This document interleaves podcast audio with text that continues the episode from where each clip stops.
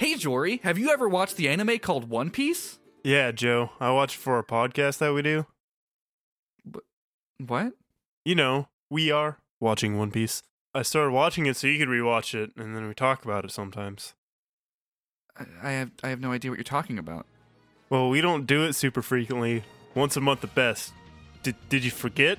We analyze the story and discuss the show's themes, characters, compare it to other media, and how it provides an allegory for real-life politics and events. I must have forgotten. Where can I listen to remind myself? You can listen at the Orange Groves Podcast Network or search for We Are Watching One Piece in your favorite podcast app. What's a podcast?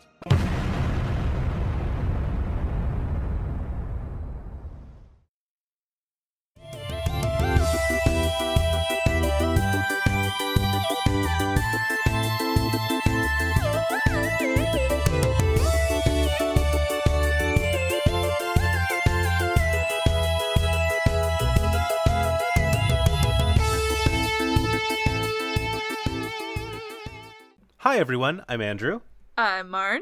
And this is the Argonauts Podcast. Every 2 weeks, I'm going to fail to solve an ARG, and Marn's going to tell me what I should have done instead. And this week, we are not doing that, actually. The thing with this week's episode is that I failed to solve this ARG a couple years ago, so I was ahead of the curve on this episode. I also failed to solve this ARG a couple years ago. I think I'm the only one that solved it. Well, luckily for us, we do have our good friend and runner of the Blink Network ARG. We got Danger Dude here. We've talked about him a lot on the show, and now it's time to finally hear his voice. Welcome, Danger. How are you? I'm doing all right. How are you all doing? Doing all right. We're all here today to talk about the Blink Network ARG, an ARG made to promote the book Futuristic Violence and Fancy Suits by David Wong.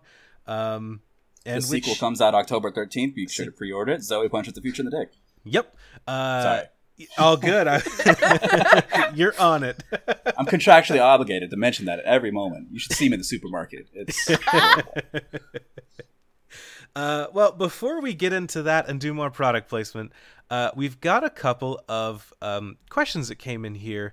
One of them, which I think really is a good way to introduce ourselves and our history, Millie writes in and asks, did you read a lot of Cracked, the magazine or the website? Danger, have you ever read a website called Cracked.com? Yeah, I think I've heard of it. I've that was that fake Mad knockoff, right? Yeah, that sounds right. So I was pretty involved with that website up until this year, when a guy named Jason Pargin, who wrote the books, had a website called PointlessWasteOfTime.com, and one day it got bought by Cracked.com, and he made this whole writer's workshop and brought us all over, and that was like 2006, and I became a back-end guy who kind of unlocked the doors for everybody, made sure all the writers could get in, and I helped all the favorite writers all your favorite writers and video people start from nothing. I made sure they had the right access and everything to do so, and made sure their videos posted, and all the fun stuff that nobody cares about, and nobody knew my name. And I just did that for like 14 or 16 years, and then got unceremoniously let go. Because they got sold several times. It's kind of the Cracked story at this point, right? Yeah. Yeah. I'm sure you've heard it on 56 other podcasts by now. Basically, everybody sucked in management, and we're a bunch of idiots, and Facebook killed us. Sounds about right. I know. I know. Do we call him Jason? Do we call him David? It's weird because he writes under a pseudonym, but I know that Jason has a video up on YouTube that's like what happened at Cracked. It's basically 2 hours that you just explained in 2 minutes. So, yeah, he's a much more eloquent person than I am, which is also right. He is a rich author, and I am unemployed. So, yeah, that'll do it. Mm-hmm. As far as I go, yeah, I read a lot of Cracked.com. Yep. You may have seen some of my Photoshops. I did a lot of Photoshops on there. Oh, hell yeah. All the ones that people hated. I think those were what really got me into the website in the first place, was those contests. Hell yeah. Colton writes in and says, how good are you at staring eye contests? This is the Blink Network, so I'm going to do a challenge with you all. I'm going to count to 3, and then I need you all to keep your eyes open as long as possible. Oh, and be honest and say when you blink. Okay. 3, 2, 1, go. Can we talk while we're staring? Yeah, if that works for you. My daughter and I have staring contests all the time. She is obsessed with them. So they go upwards of 3 or 4 minutes sometimes. Blink. I didn't know we brought in a ringer. I think I blinked. I'll let you guys know when I blink. Oh, God. Sounds good. We advertised this one as... we called it Argonauts Genesis as our very first episode. Jesus, all right. Morgan wants to know, what were our first impressions of each other? I thought Barn was pretty cool, and I thought Danger was on our side before it turned out that he wasn't.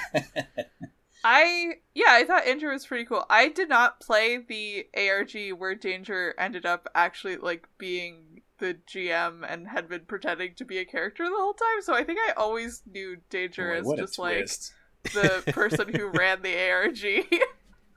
I thought all my players were really cool. I was just excited that people were paying attention to the stupid things I was doing. Oh yeah. So like I was just cool, and then I got sad when like you guys would get frustrated or start arguing with each other, which happened a lot. And I try and jump in with some jokes or some hints or something like, just to kind of keep things going and motivate people. But then, I don't know, people just kept fighting. And yeah, that's how it goes sometimes. God, yeah, we argued with each other a lot in Blink Network. I think in Blink Network, we ran into a problem of having, we had history, which meant that some of us had like unquenched beef with each other going into an ARG. And some of that came out at some point. Especially because I reached out to like all the same players from the first one to like let them know there was a second one, and I reached out through Elijah by just sending him an invite to a new social network, and he thought it was spam I started giving him personal information about himself. Speaking of, my introduction to the Blink Network was when Elijah sent me a DM and said, "Hey, you should check out this website. It looks pretty futuristic." But I didn't pick up on the fact that was part of the title of the new book, so I was like, yeah, I'll check that out eventually, and then I let it sit in my inbox for like 3 weeks. Oh my god. I don't remember how I found Blink Network. It might have been on the Cracked forums. I came into it... Yeah, we had it there. Yeah, I came into it late, though. I came probably like a couple weeks in, and like everyone already knew each other, and I was like, stepping into it as like a completely new person. You jumped right in, though. I remember. Yeah, you jumped in both feet forward. You were very comfortable in there. At least you seemed comfortable. You ran the show by the end of things, so yeah. I was very excited to like get in on the ground floor of a new ARG. No, you seemed so comfortly in there. I thought you were from Spiders, just in a different name. That's so funny. I feel like a couple people said that. Like, there were definitely some people operating under the assumption that I was, like, someone who had been in the Spiders ARG and then just, like, changed my screen name. I know there were a couple of those that I didn't realize until a little bit into the game. I was like, oh, I thought I was interacting with a total stranger this whole time. Well, this is weird. Oh. Yeah, and then also I would keep being people, too. Like, I would just come in as, like, random people for, like, a week and then disappear. Oh, that's true. And last but not least, we've got a question that came in from Bakudi. Bakudai. It says, how's Bakugan doing? What? Is that Bakugan? Yeah. Dragon Ball? Yeah. Yeah. How's Michaela doing? Has anyone heard from Teddy? Can you still hear the air horns? All the time. I have no idea what this question's asking. Air horns, that's all I hear. So with that question in mind, do we want to get into the Blink Network? Yeah, I can't believe you didn't read Kara's question of which one of us could take each other in a fight. Oh, I didn't want to admit that you would beat my ass 6 ways from Sunday. I feel like Danger could probably take both of us in a fight. I have no basis in fact for this. I wrestled in high school. But now I have like broken knees, and I tore my calf racing a dolphin a couple years ago. Oh no! So now I'm a decrepit old man. Why were you running against a dolphin? He was swimming in the ocean thinking he was better than everyone, and I had to put him in this place. And I was running along the beach as he was swimming, and I stepped wrong and heard my calf tear like a Velcro sound. Oof. And ruined my Bahamas vacation. Oh, bad. Oh, no. Stupid dolphin. Never trust a dolphin. Dolphins are jerks. They really do. They just go around goading you into contests that they know that they are going to cheat in, and they just don't play fair. All right. Shall we get into the Blink Network? Yeah. So, yeah. Our format's going to be a little weird for this one because I mean, we were involved in this game, so I can't really pretend to be like, so what happened first in this ARG? Yeah. But, so I'm not really sure how we go forward from here. I was going to say, we might be a little bit all over the place because I have most of the documentation from the player end, and I think Danger has a lot of stuff from, like, the GM end of things. That never happened. That's true. I think a lot of what I have is just like straight up not in your notes because it never, because it wasn't supposed to happen. It all fell apart. So yeah, not that this was a failed ARG per se, but this was an ARG that okay. I didn't want to say it while the creator. No, it was absolutely. I consider this like my most failed ARG. I'm so disappointed with it. And I'm really disappointed that I couldn't give you guys a better experience. Like, I'm still frustrated about it. What is this, like 5 years later? Well, with that in mind, then, I guess that we'll talk through this because Martin and I have run what is probably the first part of an ARG that we are going to go back to someday, probably once the world turns right again. We'll see how that goes. But I think that this can go as part of a audio documentary of the Blink Network, and also a how ARGs are made and what happens behind the scenes kind of talk. Yeah, works for me. All right. So I guess, how did it start? Like at the very beginning, how did I start making ARGs for Jason? Actually, you know what? Yeah, that's a much better question. How did you get started making ARGs is a really good thing to ask a guest, isn't it? So way back when the first John Dies book was just getting picked up by Permuted Press, which is a self-publishing, but not quite self-publishing company, Jason had these little updates going on this blog where him and in-character David Wong and John Cheese would be having things popping up. And I just kind of went in there in the comments under the name BadgerConda and started just being weird and like just doxing people before doxing was a thing, but like not blasting their information everywhere. Just kind of looking them up, their house, taking pictures of their house and sending it to them. You know, normal stuff. Yeah, normal stuff. Yeah, normal stuff. And then I'd find their phone numbers and I'd get on Skype and I'd call two of them together while I was just on my computer and then record the lines and then play like some slowed down song and then listen to their confusion and then call them back later and play parts of their confusion back to them like on a soundboard. Oh my god. Just to kind of give them like weird soy sauce nightmares. And then they realized, and then the number was coming out of like Peoria, Illinois or something, or I don't know, it was Cairo. Or I guess they pronounce it Cairo there, but yeah, the Cairo, Illinois, okay, which is near where Undisclosed is. And so I got a Google Voice number from over there and then was calling people and they got really into it. And then so BadgerConda started being this kind of unofficial updates to the updates. And I started taking like the file names that they would put in, and they didn't, Jason had no idea I was doing any of this. But I started taking their file names and then making like coded things with those in my messages, and they would lead to other websites that had stuff and just completely hijacked their dumb little thing. And then they contacted me. So your first project was a game jack of a game that didn't exist. Yeah. Okay. That's the best way to do it. This was, you know, this was like 2004. Sure, yeah. The rules were much different back then. It was like the Wild West of ARGs. God. So then they emailed my email I had on my profile there. And was like, hi, this is David Wong, the author. Can you stop what you're doing, please? So then Then I texted him on Yahoo Messenger, because that's what we all used at the time. And I was like, hey, it's actually me. Like, I'm doing that. It's me from the boards. And he's like, oh, well, can you stop? Oh, okay, good to know. Glad this isn't a stranger. Please don't disregard my last message. But then I explained it to him, and I explained like the value of it and how it's making them feel immersed in the world. And he had like never thought of that. He was just like, oh, I just thought like I was putting out the story and people would enjoy it. Like, I didn't think that there would be like another component where they would want to be part of it, because who would want to be part of this horrible nightmare? I'm like, tons of people. So then they come up with a thing where I would do some stuff, and then I'd post something cryptic, and then suddenly all of my posts would disappear. Like, I'd be like shadow personed.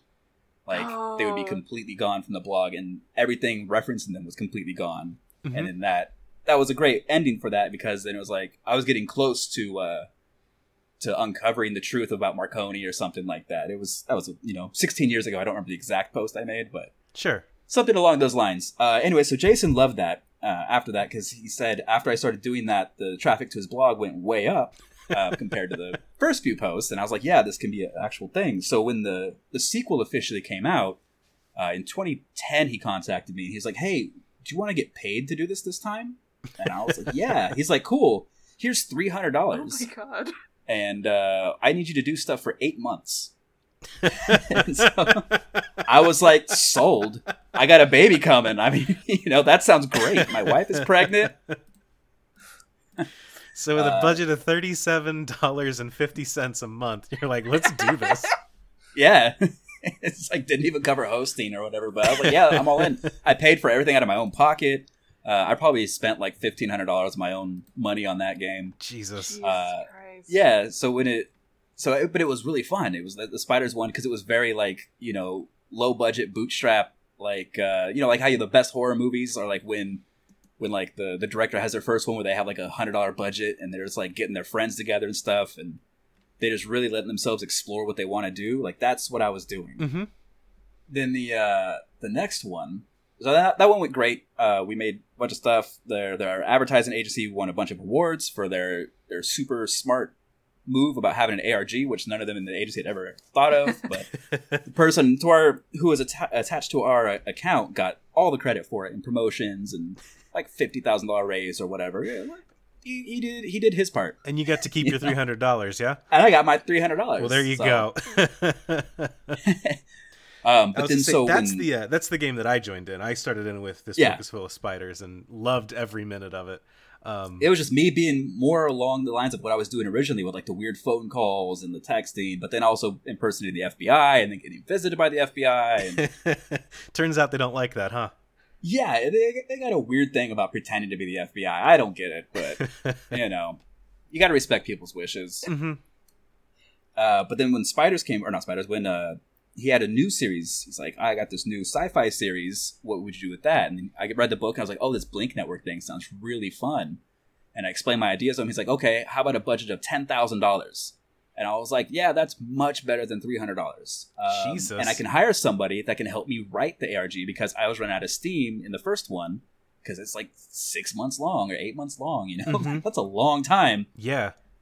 When you're doing all this stuff and, you got a kid on the way and everything. So I was like, yeah, I hired a guy to write the story with me, and then I collaborated with him, and I had all his story beats I wanted to hit. And he's like, cool. And then he's like, can I get an advance on the money? I'm like, of course you can have an advance on the money, person I have known for 8 years and will probably not vanish. Mm-hmm. Oh, no. And I gave him the money, and he vanished. Oh. And did not come back until like a month before the book came out. And it just apologized because he got really bad anxiety and didn't know what to say or do or anything. And just kept sending me emails being like, hey, sorry, something came up. I promise I'll have you stuff by next week. Jesus. So every week I would pause and wait. I had what we had originally, and then I would just like kind of stall and be like, oh, sorry, Entropy is in a train this week. There's no internet. Here's a puzzle. Because that's what I was like. I went to school for Homeland Security and cybercrime and cybersecurity, asymmetric warfare and cryptography and all that stuff. I got masters and master's degrees on all these things, which is why that part's fun for me. But I am not a writer at all. I'm horrible at writing. I never wrote an essay in my life. Like, I I just am terrible at. Some of my learning disabilities contributed to that, and people didn't know that I had different things going on with me, and I wasn't diagnosed till like my 30s. But afterwards, I was like, wow, if I had known that, I probably could have gotten help and like learned how to write a paragraph of anything. Right. But yeah, so I didn't have that. And yeah, the story definitely fell apart and the game suffered because of it. And I decided to never rely on anyone else ever again when it comes to an ARG. All right. And so that's, so that kicked off Spiders then. So how did, so we got a little ahead of ourselves with the entropy stuff, but how did, what was the, I guess the idea going into, the Blink Network? Because for people that don't know or that haven't read the book, Futuristic Violence and Fancy Suits, it's pretty good. You should check it out. But it's mostly good. In the book, the Blink Network is, it's kind of a social network that is kind of a Twitch analog, but more of a what if instead of Twitch being just video games, it was like something that you could get like a cybernetic implant for and live stream your life, basically. Is that right? Yeah. Am I explaining it well? Yeah. Yeah. So it's like, remember how when Instagram had those sunglasses or whatever that were going to do everything, and Google Glass was coming out, and Facebook had their one? I mean, it's basically taking that to the future and just combining that with Twitch. Like, because what would happen now if you had pure feeds of people snowboarding down, you know, Everest, or you know, doing drug like runs, or like you know, shooting each other or whatever, like extreme violence, extreme sports? Just you can do what you can, look at whatever you want, you know, like live right now. Like, why wouldn't everybody be addicted to that all the time? And that's basically the Blink Network is. And the ARG was like was like a prequel to the book, if I'm remembering it correctly. Oh yeah, so the ARG, because Futuristic Violence and Fancy Suits, which is quite a title, takes place in like the distant future of like 2038 or something. I don't know. I didn't read the book. It takes place in the future, but our ARG, of course, takes place kind of nowish. So what I decided to do after reading the book was I wanted to do a story about the origins of the Blink Network, and how they became to be before they got bought out and turned into this thing. Like their original idea of how fun would it be to be able to tune into your favorite pro sports athletes and, you know, see what they're doing as they're practicing, or you know, your favorite baseball person or football person in training, like all the fun stuff with that, and then all the drama that would come from a startup, and the goofiness of venture capitalists and like Silicon Valley and all that kind of stuff. I wanted to make jokes about what was happening in the tech section now, based off of like the future stuff predicted in Jason's book. Yeah, I know. So I know that the first thing in the game, was it just the Blink Network website? It was the Blink Network website that was the coming soon site. That had one, it was like the pre ARG puzzle, which I believe it had a countdown, but if you went into the source code, you found that there was like a broken image. You went to the broken image, you downloaded it, and you looked into the file. There was something you could decode to get into another image or another address in there that was like an email between the Blink Network and Macmillan or something like that. If I recall, and if that puzzle was the correct puzzle. Yeah, I'm looking at it, and it says there was like a thing on the website that was like 9 images that had a string of Caesar cipher in them that decoded to Baconian cipher that then sent you to like another page on the website where you could fill out like a job application with the Blink Network. It was a job applications. Yeah. And that's how I started getting everybody's information. Let me look, open up this personnel document here. Let me link you to the one that I'm working off of so that you and Andrew can actually see what I'm looking at. That might help. The one I just opened up is actually the original one that has like Aisha, who was deceased, see incident report, and then it is redacted. Mm-hmm. Okay, so this is signed to Project Cersei. So this is I'm working off of like the player made, which is the much better one.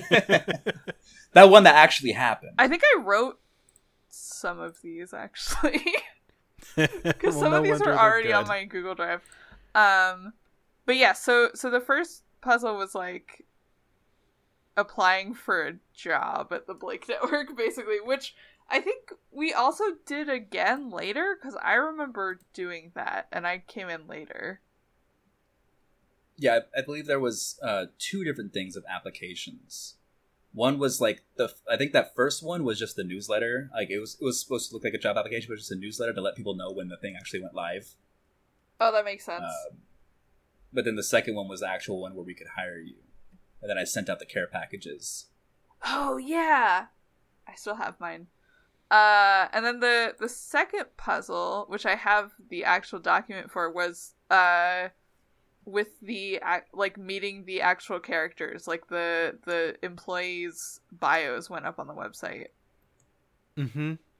Yeah, I remember, was it Ted, Becca, Kay, and John? Is that right? Michaela? Yeah. And John was the one who was like usually in the IRC channel. That was Danger. That was me. Mm-hmm. And my blasted my Katy Perry. Yeah. So meeting in this ARG, I know that we've referenced this puzzle a lot, and by puzzle I mean it wasn't a puzzle. Not a puzzle. Where you went through a drive-through blaring Katy Perry and singing along and going through and ordering something. And we were like, what if this is a puzzle? So we went through and made a Spotify playlist of the songs you played. And went over and over and over that video of you singing, just not super greatly, but going along to. It's like that was John, or what was his name? Was it John? Yeah. It was John. Yeah, that was John's singing. That wasn't me singing. Of course, yeah. I'm excellent at singing. You got to put on the act. Yeah. Yeah. So I think this was when all of the characters got introduced, and also there was Jim, who was like the like the robot. Yeah, who was like the Blink Network AI who hung out in IRC and was like a learning AI that would like interact with the players and give them hints, because it was actually Danger like typing things to us. It was me in a second window. Wait, what? Isn't that great? You were Jim the whole time? I was. I can't believe this. I was Jim the entire time, except for the times where I wasn't. And here I sometimes. Go ahead. Sometimes Sean was Jim. Oh, that's right. Okay, and here I thought we just took an AI and taught it to love ska and weed. Yeah, you'll never guess what little bits of his personality Sean gave him. But so all of the employee pictures had hex code hidden into them that translated to base 8 and then also translated to base 10. And then people couldn't figure out what the base 10 translated to and got stuck on that for several days, is what I'm seeing. That sounds like us. Which is something that you're going to hear a lot in this ARG. Yeah, there's a lot of, like, hints that... There's a lot of... In this doc is like, Jim gave us a hint. We don't know what it is, though. Which document are you in, so I could... Oh, is it the road so far? Yeah, I'm in the road so far, okay. And then I have, like... I want to be able to follow along here. I have, like, an actual doc for Puzzle 2 open, because some of these doc links still work, some are deleted. Yeah, there's something in this solve doc that's, like, we mirrored the code and, like, decoded it, and it goes to the serial number of a professional deli slicer. Yeah, that sounds right. I do want to say something back on that first pre puzzle, the skill performer, propel cards this way, all that whole thing. Mm-hmm. That is from Herman's Wizard's Manual, which on the next page after that is the one that teaches you how to do the French drop, which is integral to the main story, Futuristic Violence and Fancy Suits. Oh, interesting. Oh, so I thought that was neat. Maybe not the next page, but it's somewhere around that page. But yeah, that's I thought that was a fun little thing that I don't think anyone like yeah, cared about. I don't think I ever picked up on that, but yeah, I forgot that that was a thing. Wow. Y'all really got stuck on this puzzle for like a whole week. Hey, don't. Look, some of us just get into ARGs to hang out and be a cheerleader for the other people involved in the ARGs. That is true. I have a lot of memories. It's not my job to solve things. I have a lot of memories of like banging my head against puzzles in this ARG and like not doing anything with them for a week, but just like staring at the Google Doc and being like, this has to make sense somehow. Let's see, we're at the elements here. Yeah, so it turned out that they were you had to take every third character of the number strings that you got when they like translated down to base 10 and got stuck, and make new strings of numbers that turned into the atomic weights for different elements. And then the elements spelled out a lyric from Katy Perry's Firework. Mm-hmm. Yeah, that makes sense. for what it's worth, there's a lot of references that we make to sometimes the answer to a puzzle just ends up being butts.jpg, and it just seems to be the GM toying with you rather than anything tangible. All of my jokes about that are Danger's fault. Because of how often we get puzzles where the end solution is us banging our heads against a wall for a week and then realizing that the solution is just leading to a lyric from Firework. Yeah, there is a comment somewhere in this doc that's like, is the answer butts? Yeah.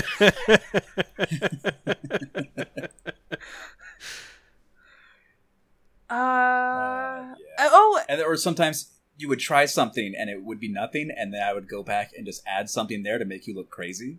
That are you actually admitting to that? Oh yeah, that was one of my favorite things to do. I remember there was one puzzle, I might have it in here, that like you actually went onto like the solve doc and added like a huge hint in there, and none of us found it, so we had already solved the puzzle. Yeah, it was like I pushed like Control Enter to go to the next page, I think, and just typed it there. But no one looked down. I recall something along that happened. Hey, look, it's my brother-in-law. There's a picture of him right here with no nose. Oh, Andrew's. So I scrolled down. Andrew's brother is in here too. You might have solved this one actually. Maybe. I know I saw his name on a listed document earlier. He came in clutch for, like, the number puzzles, because none of us knew how to do math. I remember that. One of you guys, I don't remember who, like, completely figured out how I do the things I do and started just running through my puzzles in, like, 30 seconds. And so I had to, like, take a week to completely undo how I learned, like, what I was doing. I was getting lazy, but I had to, like, completely change the way that I was doing things and made it much more difficult. Because of that. Oh boy. That's very funny, and I'm sorry that someone did that to you. I think it might have been your brother. That honestly, that sounds like him. Yeah, that tracks. Yeah, he was like, oh, check it out. All you have to do is you're gonna hex it, you're gonna base 64, you're gonna go convert it back to ASCII, and then it's gonna be a tiny URL that's gonna go on the website, you're gonna find a picture, and then you're gonna look at the bottom of the picture, and it's gonna be an MP3, and that MP3 is gonna show you like something once you take it and you look at the words in the compressed audio or something. I was like, that took me like a day and a half to think of. I built a page for the ARG that we ran, and it took me 2 days to build out the website, and everyone solved it within 20 minutes, and I was pissed. Yeah. So I was like, it spent me a week thinking this up and like planning out how it would actually go and saving and downloading all the images and putting them through a filter, and y'all solved it immediately. And then it not so fun from the other side. It really isn't. And then it took them an entire weekend to figure out that something was an octal. Yeah, that's the thing. I'm sure that you know this. Yeah, it took the same group of people a whole week to realize something was an octal after we repeatedly posted pictures of octagons. And about MMA fights, and about just octopi. I was literally posting pictures of octagons on Twitter, and people were like, this is too easy. It's definitely not that. Yeah, you can never underestimate the player. Meanwhile, people are solving my bachelor cipher instantly. I'm not bitter. So the next thing after that was that everybody taught Jim the Robot to love ska and weed. Yeah. Is what I see on the summary. John asked us to tell him about what Jim has been up to, and we reported that Jim is learning rapidly, created a SoundCloud, and is making songs. Wow, does his SoundCloud still exist? I think so. I don't have the doc where it's linked, but I would not be shocked if it still exists. I hope it does, because those were some beautiful songs I made. But the SoundCloud was all like songs made out of air horns, right? Yeah, yep. So I would take a song, I would convert it to MIDI, and then I would change every instrument to an air horn. God. Or like Snoop Dogg saying "smoke weed every day" or something like that. Mm-hmm. And that is, it was beautiful. I don't even know how to do that anymore. I was like in the zone. Just a real auditory experience. And then like last year or a couple years ago, someone got all viral for making Smash Mouth in the MIDI that didn't actually have any lyrics, but it sounded like that. I'm like, whatever, I did that for a game in like 2014. And then a bunch of plot stuff happened. The other thing we sort of confirmed with John was that Jim can be controlled by the members of the Blink staff. It is implied that perhaps the Jim we've been talking to is someone else, maybe someone within Blink or the pen pal Jim has been talking with. And then they got a tiny Jim puzzle, which was hex to base 36 to English, which was... translates to one time. The greatest dream I had was one time I dreamt of electric sheep. A dream I have quite often, which I find relaxing, is one where a boot stomps on a human face forever. Classic. I remember solving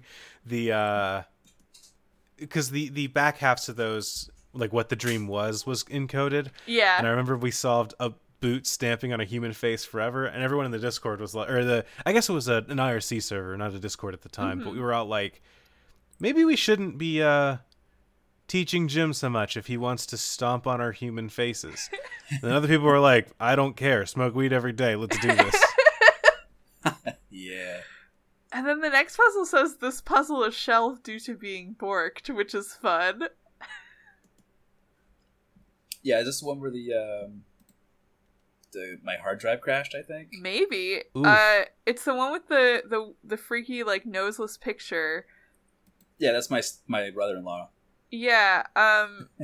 So they got a string of numbers from Jim, or Jim called people on the phone, and they got a string of numbers that translates to Tabula Rasa, which is a location in Futuristic Violence and Fancy Suits, but I don't think we knew that yet. Did not know that yet. When asked what that means, Jim replied he doesn't know, but finds it interesting and wants to learn more. When asked where he got it, he told us it was from an email that had been deleted by TD1057. 1 week before launch, John tells us that he woke up to discover 10 terabytes of missing data from the Blink server. Not deleted or transferred, missing.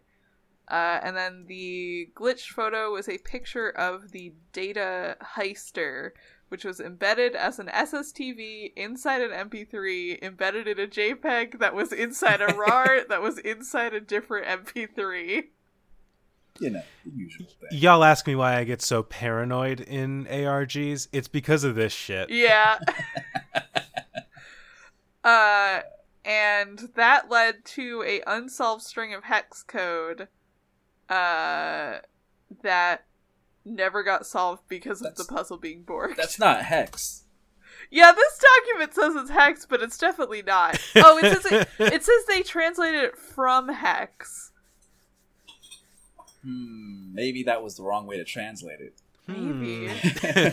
Maybe this game is still going.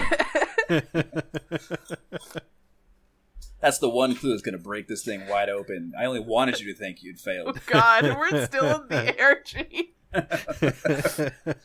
The whole thing, this 2020, all of it, part of the ARG. Oh God, I wish.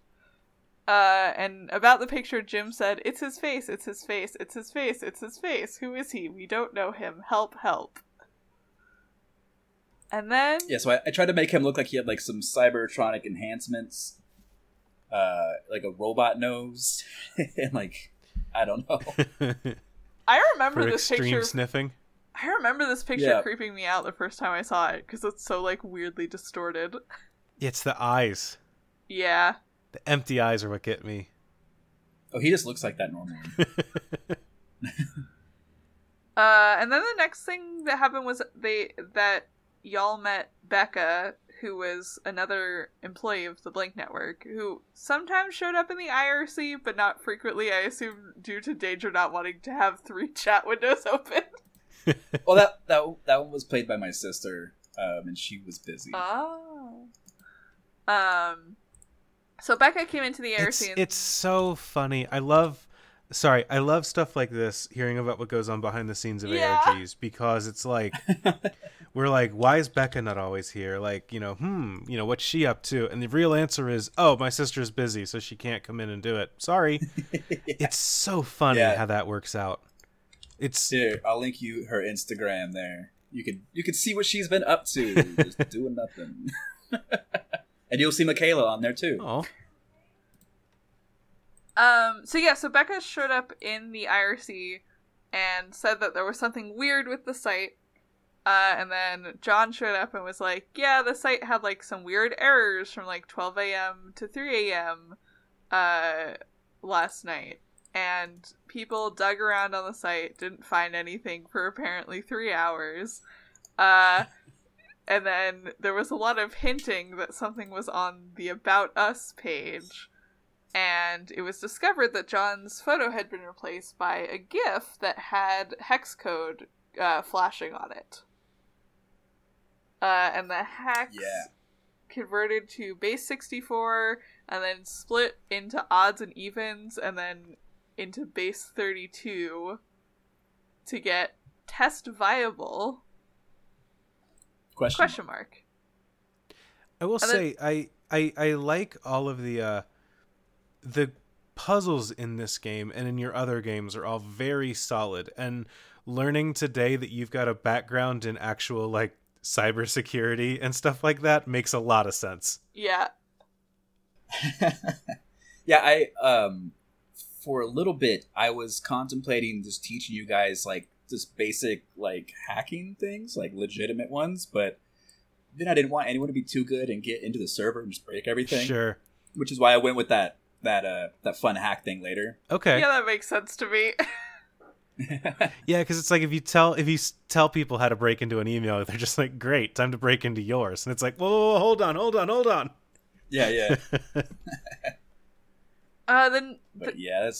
love all that. The next puzzle was the one that I showed up in the IRC and immediately solved. I remember this one. People called you a plant, I think, on that too, right? Because I showed up, like, as soon as it went live, and I was like, oh yeah, the answer is this. So the problem with that is that is a thing that you had actually done to us on a previous game. Yeah. Like, oh, whoops, found the solution. Bye, guys. Yeah, I would come in as a random person after you guys have been stuck for a couple of days and be like, hey, I'm from the Facebook group, which didn't exist. And be like, have you guys found anything about the next puzzle? And then you're like, what? And we're like, oh, you guys haven't solved that puzzle? Yeah, it's pretty simple. Just check here. I'm not going to give you the answer, but, you know. And then you guys would be like, where's this Facebook group? And then you'd talk to me, like, out of character in the GM, like, through the email, whatever. People are like, where's this Facebook group? Like, oh, I'm pitting you guys against each other. I'm not going to give you a link to their thing. But some of you are in both groups, so... That's so funny. Yeah, there was no Facebook group. Nobody cared. There was like 10 people that played.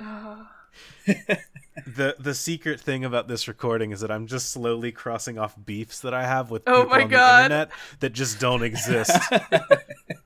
Oh, so all of my friends and coworkers are always cautious whenever there's anyone new on Facebook or, you know, Twitter or whatever. They're like, is this him?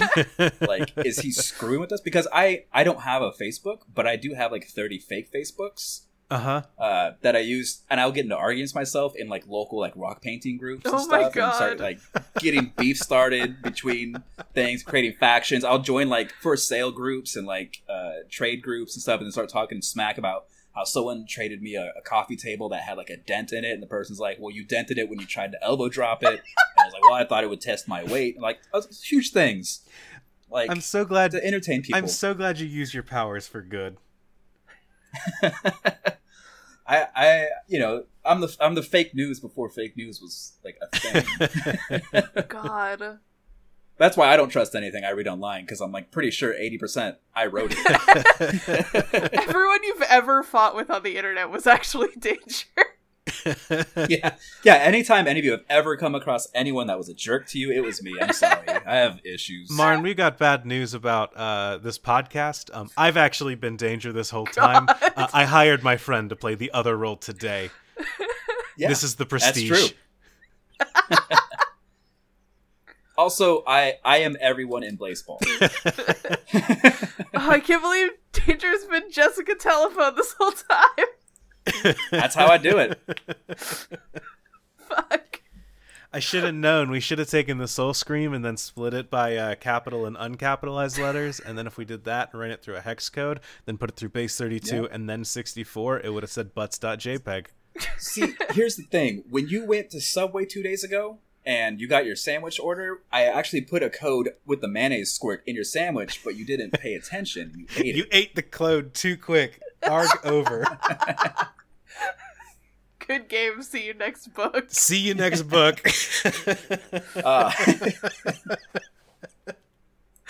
Man, there was things on here and other games that I wanted to do, but either didn't have the funds or just people thought I was making a joke. What I would do is, some of you guys that were more prominent in the game, I would kind of cyber stalk you to find your routines and where you went, where you worked, stuff like that, like normal things people do. Mm-hmm. And then I would look to see if there were any billboards in the area so I could advertise on it for like a week. But I would call up the billboard companies and be like, hey, I want to like just copy the campaign that's there, but I just want to add like a word on there, like someone's name. Oh my and God. They would be like, that's too like that's. You can't do that. And I was like, okay, well, what if I just made my own thing? Like, we won't rent it to you for 1 week. Like, their minimum engagement's like 3 months or whatever. And I'm like, okay, how much is that? And they're like, $60,000. Like, cool. That's not worth that much of a joke. Like, why can't you guys live in like nowhere, Indiana, or like something where it's like $400 for a year? I've looked up and like tried to do skywriting. I really want to like someday have a big puzzle just right over somebody's house in the real world where it's so stupidly like embarrassing for them, but like integral to the story. This is the game I did once.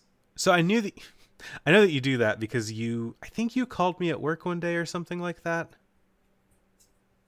Yeah, I feel right. Like that. So. There was one day that I had a printer printed out a fake test strip, and I spent a good 20 minutes looking at it being like, there's no way. There's a bunch of gibberish on this thing. It can't be something real, right? No, this does it all the time. There's no way. And just like looking at it, someone was like, do you want to throw that away? And I'm like, no, hold on. It means I'm something. Not sure yet. Well, that was like a bunch of people sent stuff to like DVD's printer when she like went away for the weekend. Uh-huh. Babadook stuff. Mm-hmm. Or I ordered pizza for one of our players. I don't remember who. I think that was also DVD. It was also DVD. Yeah. No, I ordered pizza for DVD too, but no, this was one of our players who wasn't there frequently. And I asked the pizza place to arrange the pepperonis in a specific way. And they did not, so the person just got a pizza and had no idea what it was about. And I was like, cool, well, that clue did not go anywhere. I just spent $20 on a goof. Yeah. And then, like, another guy, was it Jabber? He won a bunch of stuff. Mm-hmm. And I sent it to him, and it never showed up. And it all had, like, clues in it and everything. I was, like, waiting for, like, weeks. And I'm, like, putting this puzzle on hold. And I'm like, hey, it says it was delivered. He's like, when? I'm like, a week and a half ago. Oh, no. I remember that, I think. Yeah, that was a bummer for him and for that. But yeah, DVD got it. I would send DVD a lot of stuff because I know that she would receive it and that she would share it with the group. Yeah. So that was like a safe address to send things to. But then people got mad that like she kept getting things. And that was a whole thing, too. And I was just like, I can't send you guys things because none of you like are responding or getting it or anything. That, it's like none of you posted your real address. Like I got a list of addresses when I asked for a form, and one of you filled out a real address. Everyone else put 123 Butt Street. So like, sorry, I'm not shipping to 123 Butt Street. Or I remember I shipped something to someone in Newfoundland. Oh yeah, I was originally going to try and get like a cake delivered to her or something. She lived on like a Christmas tree farm. It was, I wasn't sure if it was a real address. Oh my god. Oh boy. So yeah. So the password. So puzzle 4. How did you solve puzzle 4, Marn? This is actually puzzle 6, but yeah. This is the one where the dev blog of Blink Network went up, and it had a bunch of password protected posts, and there was a thing in the source code, like a message from John that was like, I'm serious about not cracking my password, don't even try it, like don't even put it in a bit.ly, like crack John's password or something, because it's not gonna happen. And if you put crack John's password into a bit.ly, it took you to the Xolate translator that does like binary and base32 and whatever. And if you put password in as text and translated it to base32, that would take you a bit.ly. That would take you to a bit.ly to unlock John's posts, which I think was what I came in and like immediately figured out. And that was the thing too. I if I recall the conversation at the time, everyone was, they got there and they were like, but we have nothing to decode. And like, that's what they were frustrated at, because they never thought of going the other way. Of just putting it as like text and encoding. Yeah, text to base32, because everywhere up to then had been like, you know, decoding to text. But yeah, and then Marn came in and just wrecked it. I jumped in and I was like, have you tried just like encoding it into base32? and then it got John's blog entries unlocked, which told you about more about John, and had like a link to the IRC, and said stuff about how he got hired at the Blink Network because he like had a friend who knew a friend at the Blink Network, and also that he was working in the garage and everybody else worked inside the building. Oh yeah. He didn't have a desk chair. Man, they were so mean to that guy. Yeah, John was like the PR intern who had to deal with like all of our bullshit on the IRC. Wow. So the reason I did that was because I just bought a condo when the game started, and like moved like the first week that the game was there. So I took a picture of my stuff moving and like unpacking in the garage, and I used that as a picture of his office. Oh my god.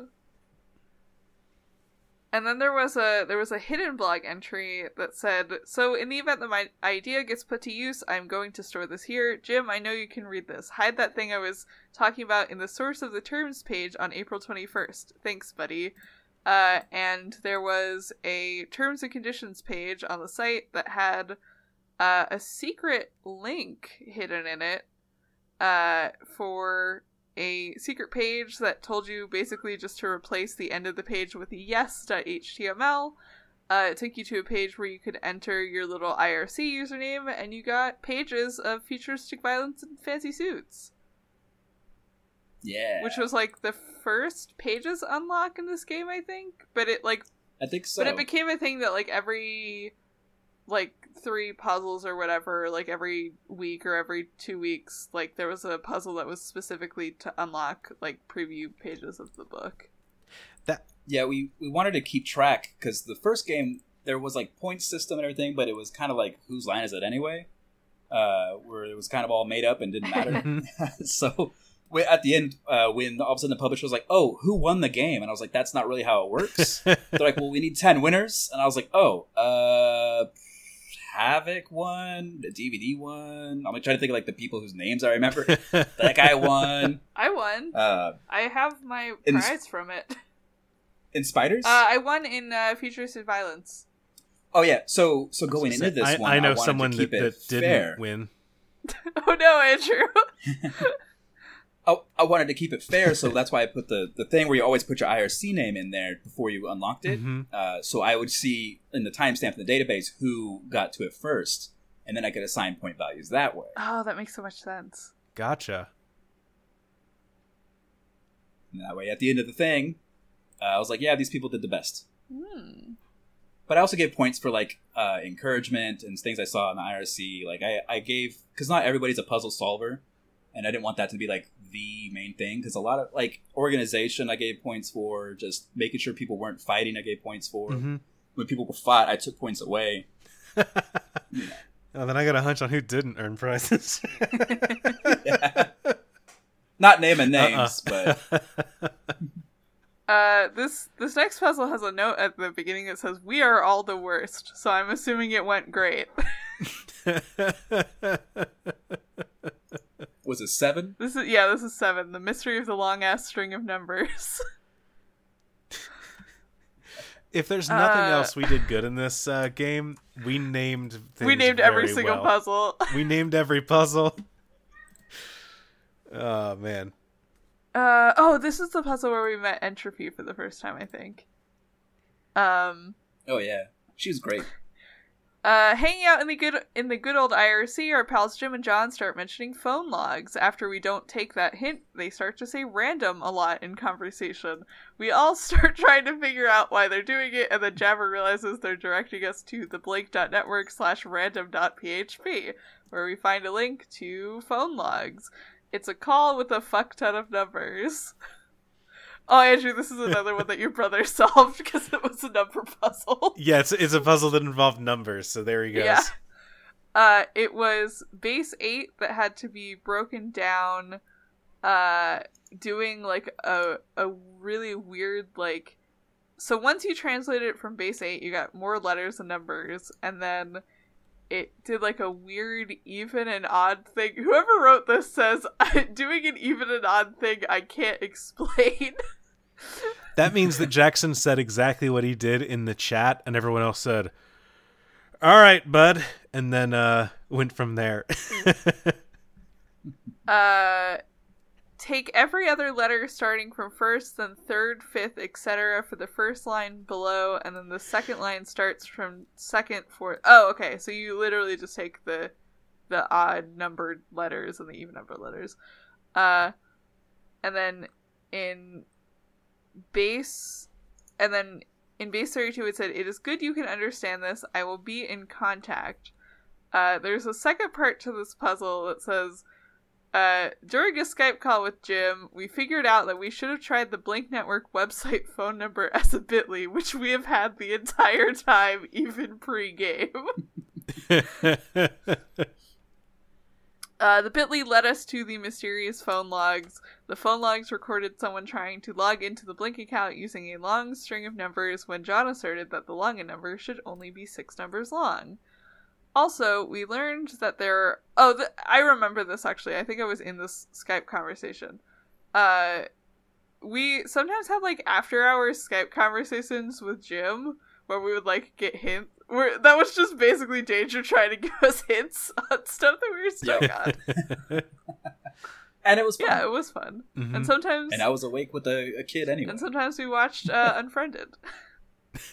Yeah. Or did that DJ? Oh yeah, we did plug that DJ. And then, so yeah, from that conversation we learned that there are characters that we hadn't met yet. There was TD1057 and 2 other members of the heist team, plus a third person. And then the untranslated Base 32 turned up a locked Twitter account. That was in character. And there's a note here that says, "Do not contact this person until we solve the proper code word, or we will spook them and they will go to another Twitter account. Edit. We found the Twitter too early and they're gone." So I guess this pending follow request is never going through, huh? Yeah. So yeah, what happened, I think, was that we all got really excited that we had solved this puzzle and jumped the gun and DM'd the solution to the Twitter, who then made another Twitter that was under Andrew's brother's username, and DM'd a bunch of people to say, you should know you compromised the entire thing. You don't have the key, you reached out. Now I have to get a new identity. I'm not mad, just cautious. When you find the key, we will talk. Till then, I'm a ghost. I remember that. Because someone was like, why did you just DM us? And Jack was just like, I don't have a Twitter. Let's see, there was something else there too that I don't think was solved. I'm trying to solve it right now real quick to see if I recall it. Is this what led to the Who Is K thing, or are you talking about something else?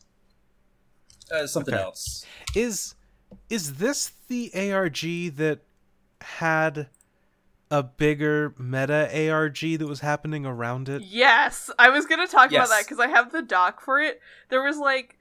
We had been told, I think, since pretty early that there was some kind of, like, Uber puzzle that was, like, a much larger puzzle hidden inside the ARG.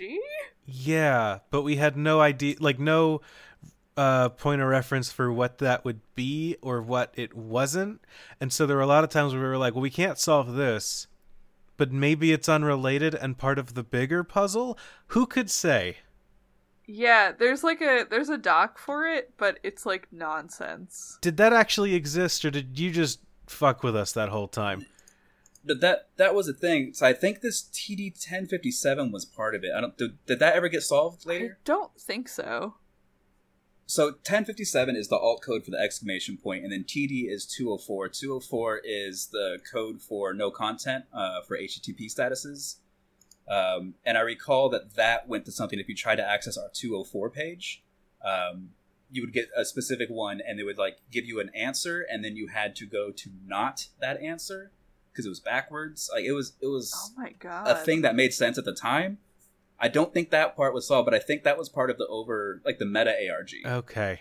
I remember there was part of the meta ARG where you had to like go to one of the images that was, like, in the background of the Blink site, and you had to find, like, 11 differently colored pixels, and then the hex codes became a binary. That was on Lennon's, or not Lennon, I forgot what his name was in the game, but my buddy Lennon, who was the guy everybody hated. Oh, Teddy. A picture of him and his beagle at the beach, I think, is where I put those pixels. Gotcha. Yeah, I remember, like, we got that far, and then just, like, stopped. Yeah. They're like, this is tedious and stupid. Yeah, someone was like, there's a bigger, deeper puzzle. And I was like, I can't even solve the baby puzzles, so I'm going to sit this one out. I just remember combing over a bunch of those stupid stock photos from the website. What stock photos? From the Blink website. We had stock photos on there? Probably. I don't remember that. All the people were people I know. And me. I think there were like background photos that were just like landscapes. Oh yeah. The background ones were that came with the WordPress whatever thing I stole. I mean legally down. And then there was like a thing where people got a bunch of like weird alt codes and were like trying to make something out of the alt codes. And then just kind of concluded that it was probably nothing. And that was like as far as we got. That's probably nothing. And then the next thing was we actually started getting into like the Blink videos. Yeah. So that was a fun thing.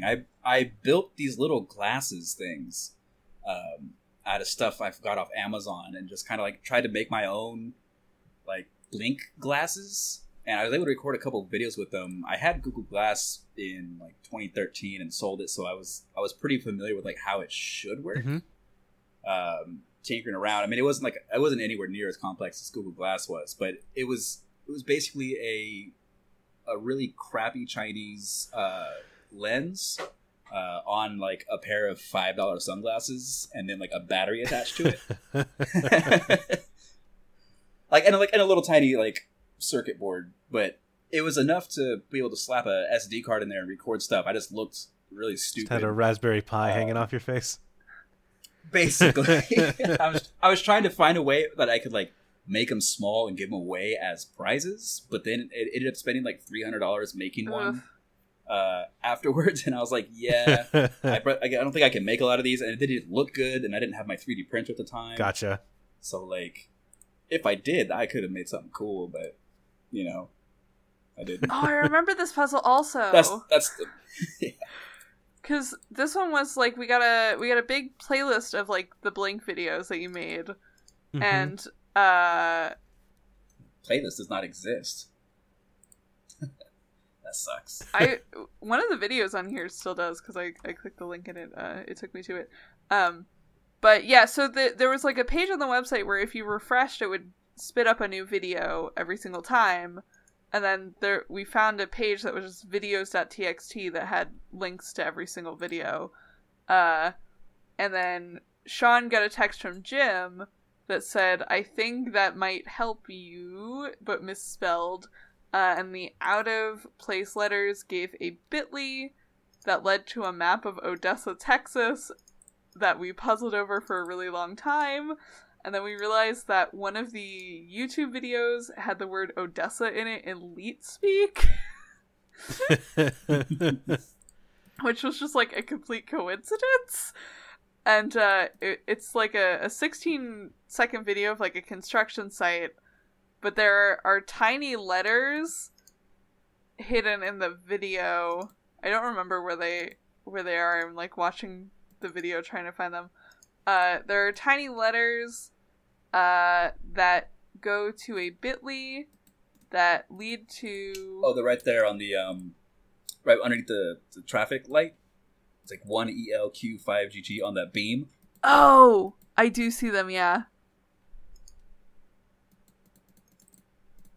I specifically remember like poring over this video trying to find stuff in it. I remember people being like, "Are the noises like like Morse code in the background?" But there were.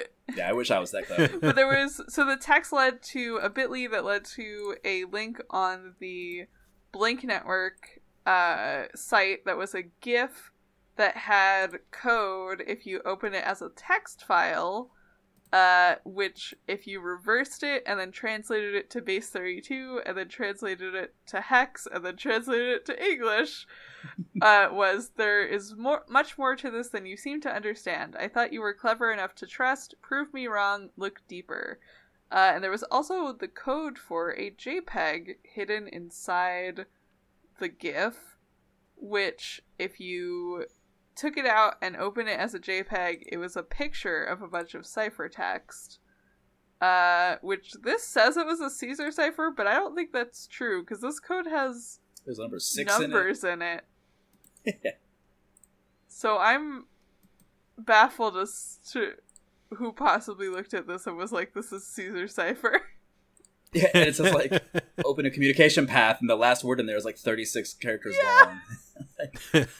I'm assuming it was another, like, base 32 to hex to whatever, but it solved to, your key code is Entropy 07, I will open a communication path. And this is where we, like, hit the weird part of the ARG where we started, like, forming factions. Yeah, because some people wanted to do it on Google Docs, some people wanted to do it on a WordPress. Some people also wanted to, like, go against Blink Network and help, like, the heist team, but some people didn't. Right. Cause so this is about when I left the game, more or less. Yeah. I know that I popped in a bit from here, but I'm remembering because I'm looking through, and on the Blink Network YouTube channel there's a video of me at my job, and I'm realizing that I had that job for like 2 months before I quit it and moved to a different city, and so this must have been like while I was working there, and then I moved and kind of dropped out of the game.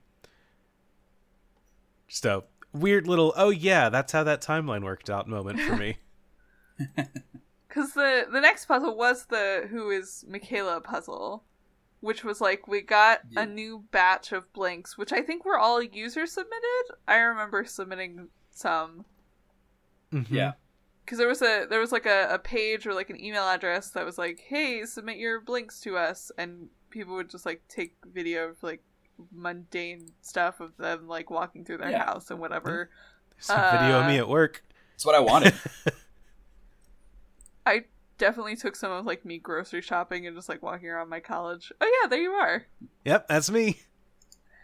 Looking good in the black polo and earpiece that I had to wear working at a movie theater.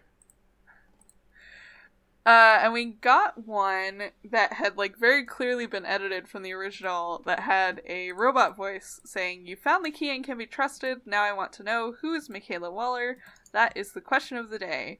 And bit.ly/whoismichaelawaller went to the same video, and it also had SSTV hidden in it that popped up a picture of Michaela, who was like Blink's founder.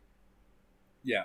And then people were like, well, I don't know what to do from here, so we just started asking the NPCs about Michaela and getting absolutely no information. Yeah, this is when the factions came up. I think the first set of pages you guys had is when you saw what the Blink Network was in the future, and about like why it wasn't to be trusted. So all you guys, a lot of people jumped on the "she must be evil" bandwagon. Yeah, because her like about us thing was like, Michaela envisioned the Blink Network when she created an algorithm to deliver the perfect content to a user. Since then, she has developed and improved on many technologies to further the Blink experience. And people are like, oh, so she's going to be evil in the future. Yeah. And then with some digging, whoismichaelawaller.tumblr.com showed up. And the password was Entropy07, which was the... like secret password that we had gotten in the last puzzle. Was Action Bastard a real person or was it me? I don't know.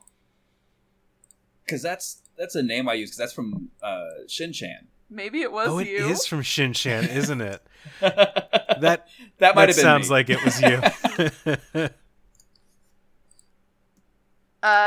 And yeah, bit.ly Entropy07 led to a imager link that no longer exists, so I don't know what it was. And then we eventually found a Reddit page that was the subreddit "Who is Michaela Waller?" And I genuinely have... Oh, I think the imager link was a screen cap of the subreddit. Yeah, and that sounds right. And then from there we were like, oh, okay, we have to find the subreddit. And then it had like 23 random posts on it that said shit like, "Entropy is our ally, the more the better. She knows what you are going to do. She is counting on it. I know you because I've been you. I've been in your email. I've seen your snaps, your scopes, your tweets, your music tastes, your Tinder swipes, your Google searches, your late night incognito windows. I've heard your voice on Skype. 5 of you have taken her money." And then it had like a link to... someone getting a deposit from the Blink Network for like $1,000. Jim knows, how couldn't he? 4 people might die, you could be one of them. Figure this out before it is too late. Everything depends on you. And then when you took the first letter of each like Reddit title, Reddit post title, and you flipped them and decoded from base 32, you got transgressions.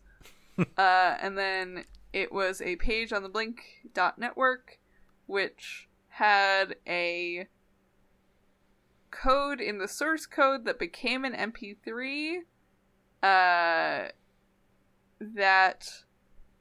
if you saved the source code as an MP3, you got something weird that the link to no longer exists.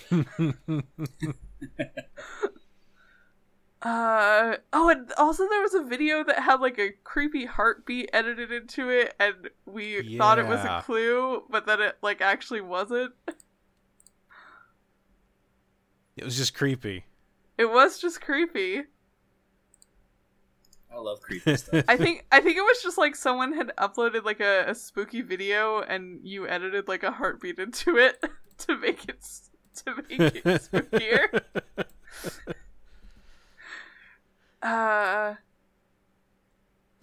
And then the next part of the puzzle was Burrito and Taco, which I'm really sad no longer exists. Oh yeah. Visit our site, burritoandta.com. Yeah.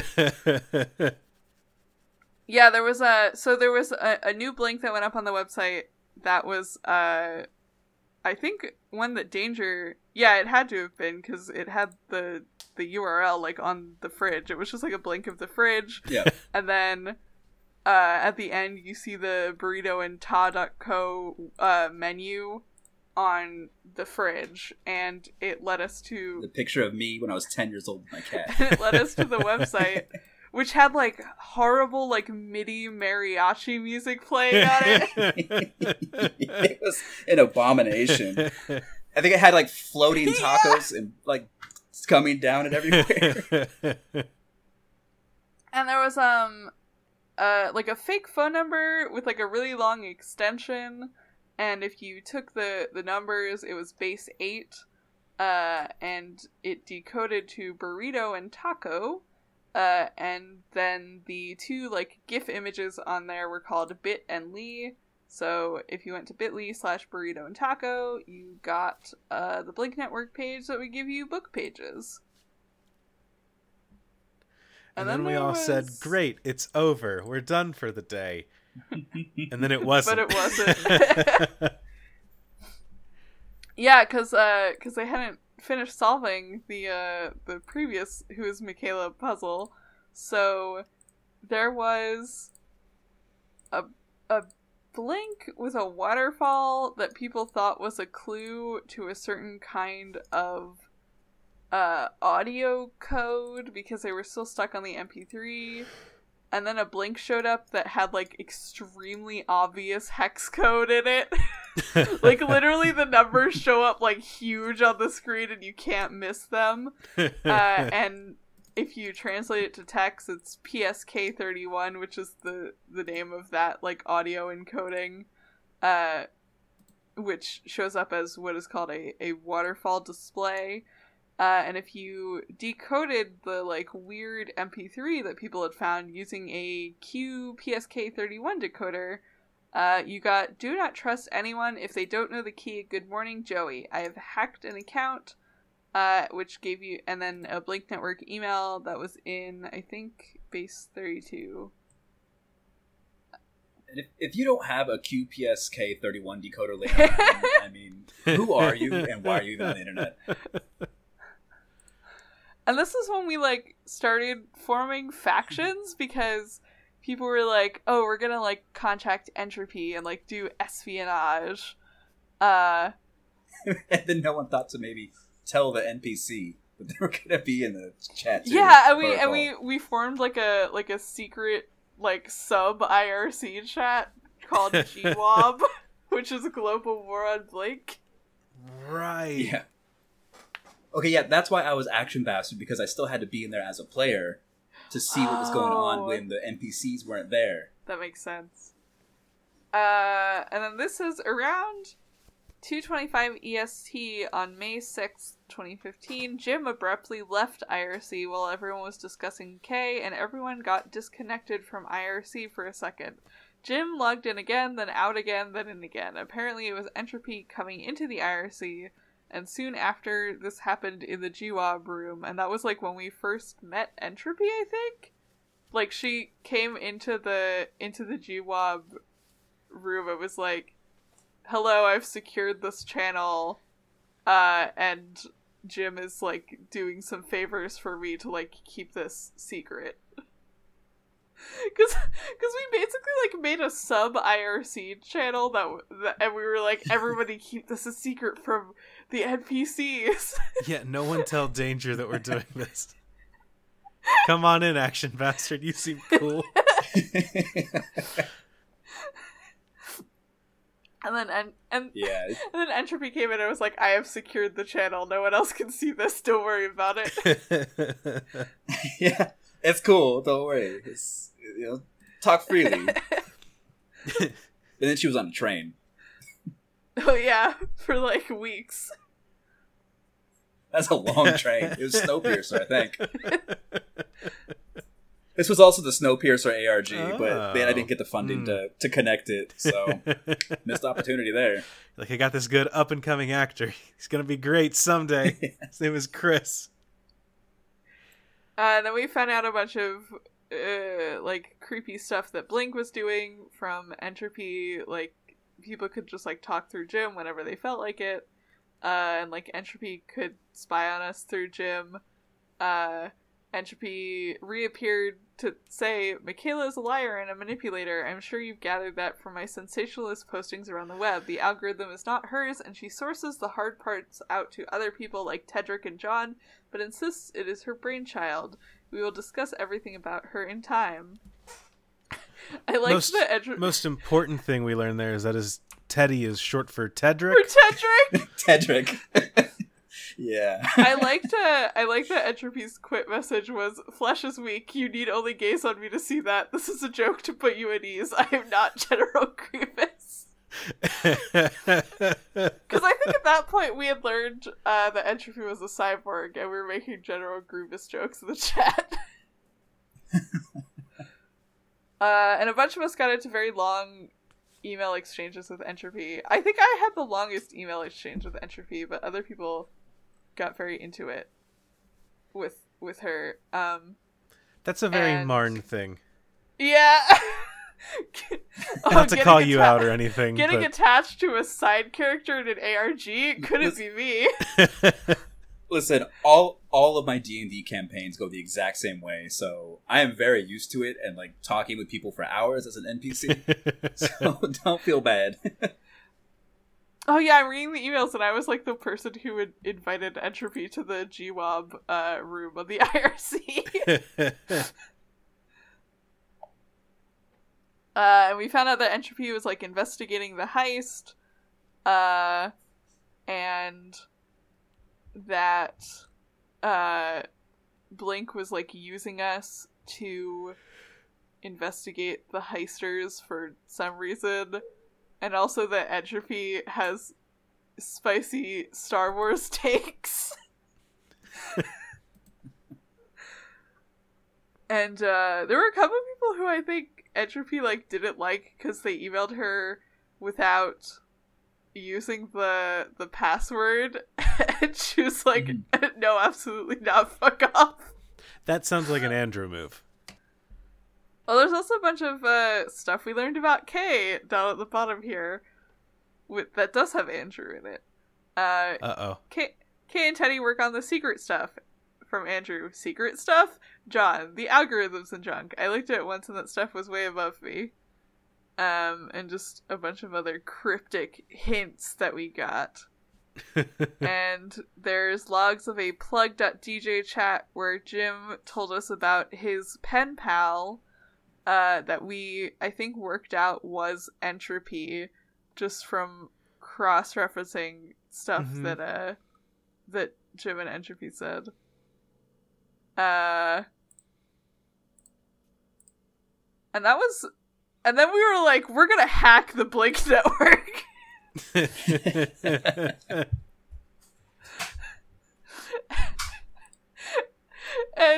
I don't know if that was, originally part of the ARG, but it was, what we decided to do. Yeah, what was the behind-the-scenes take on all of this happening?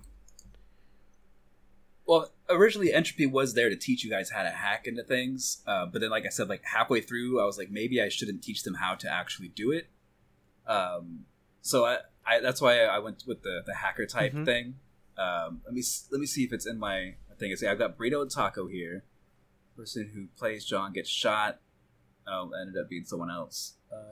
Yeah, so none of that is in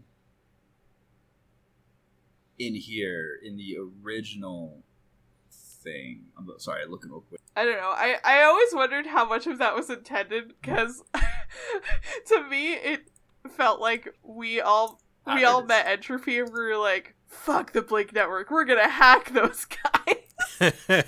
Yeah, so what happened there was that when Entropy came in, that was as far as I had on the story from the 6.5 months that we wrote it beforehand.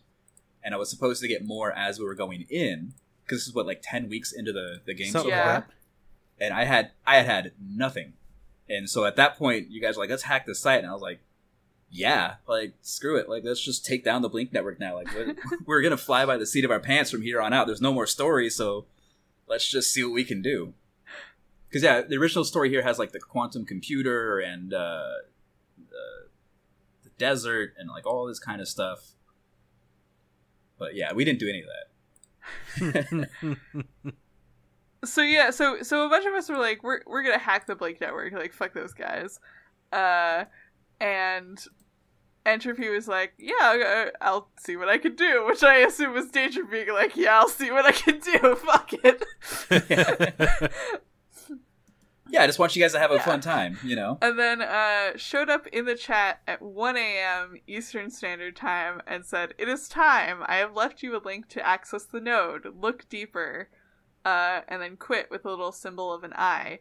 And then I had also, it turned out, got a email from Entropy that I didn't see because I don't check my email as much as I should, that said, "We are in a network. We should be able to exploit something in here once we get familiar. Lots of broken stuff because we just slapped a login together. I'll take a deeper look with all of you tomorrow."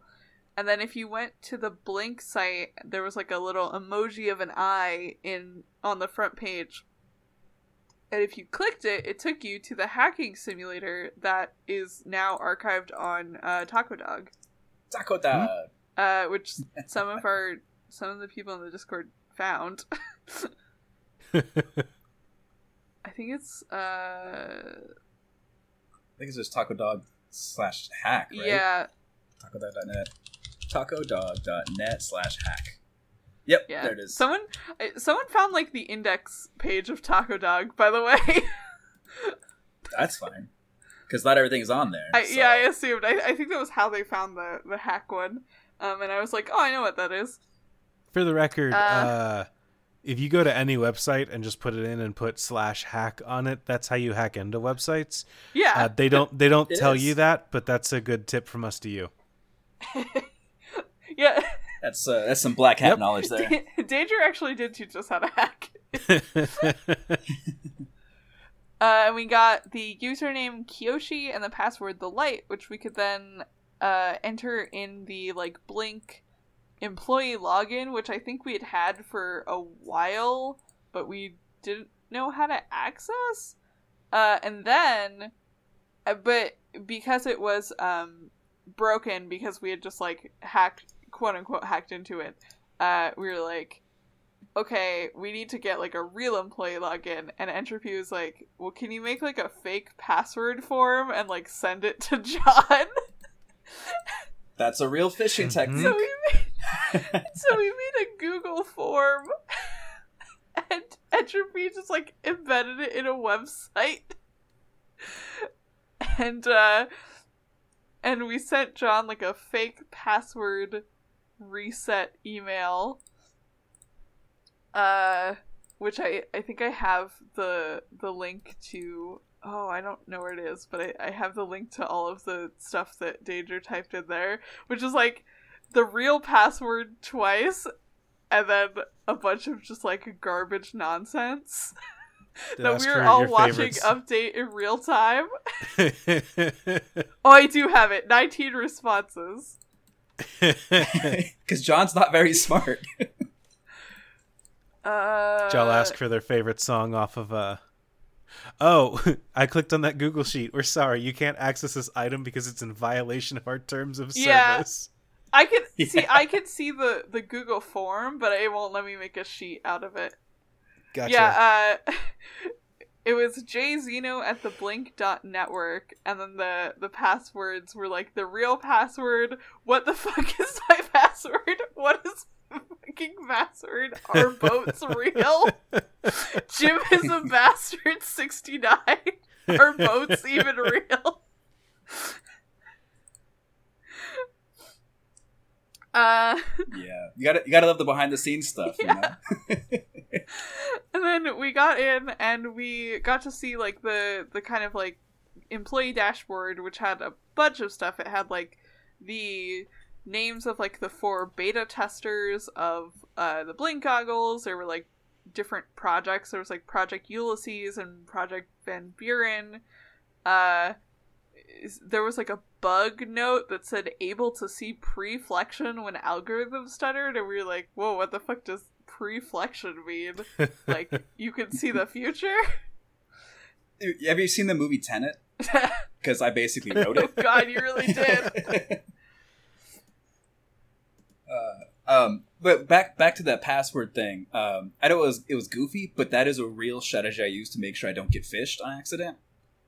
If ever, for whatever reason, I get like a password reset form, even if I clicked it myself and I don't go directly to the site and I click through, I always type in like some weird stupid ass thing to where if it's going to get leaked, it's going to be funny. Or if it's hacked, it's going to be funny, but it's not the real password. I do that like 6 or 7 times until I'm certain that I'm on the right website. Because a common phishing thing, which is how I phished all of the people on my advisory panel when I got my first master's degree, was you have your fake site that looks like the real site. You have the password reset. You say, please enter your current password. Then you say, I'm sorry, that password is incorrect. And then you redirect them to the real site. Oh. And then that way they type it in again and it works. And they're like, weird. But then you have their password. And then you have your script automatically log in and kick them out and change the password and all that stuff. And you have access. So that's why every single time I reset my password, I type in something stupid first. That makes a lot of sense. So, there's a little cybersecurity hint. I like the fact that you went into the thing and they were just like, defend your thesis. And you were like, actually, I have a dossier on each of you with all of your passwords and past internet activity for the last 48 hours. And they were like, you fucking nailed it. My thesis, this was 2007, was the rise and sophistication of cyber phishing and funding of Eastern European terrorism. Huh. And so I showed how easy it was to phish people, because this is back before like SSLs were common. Like there was no HTTPS, So like you could spoof an eBay login, a PayPal login. I spoofed their Yahoo email logins. Who of them had Gmails?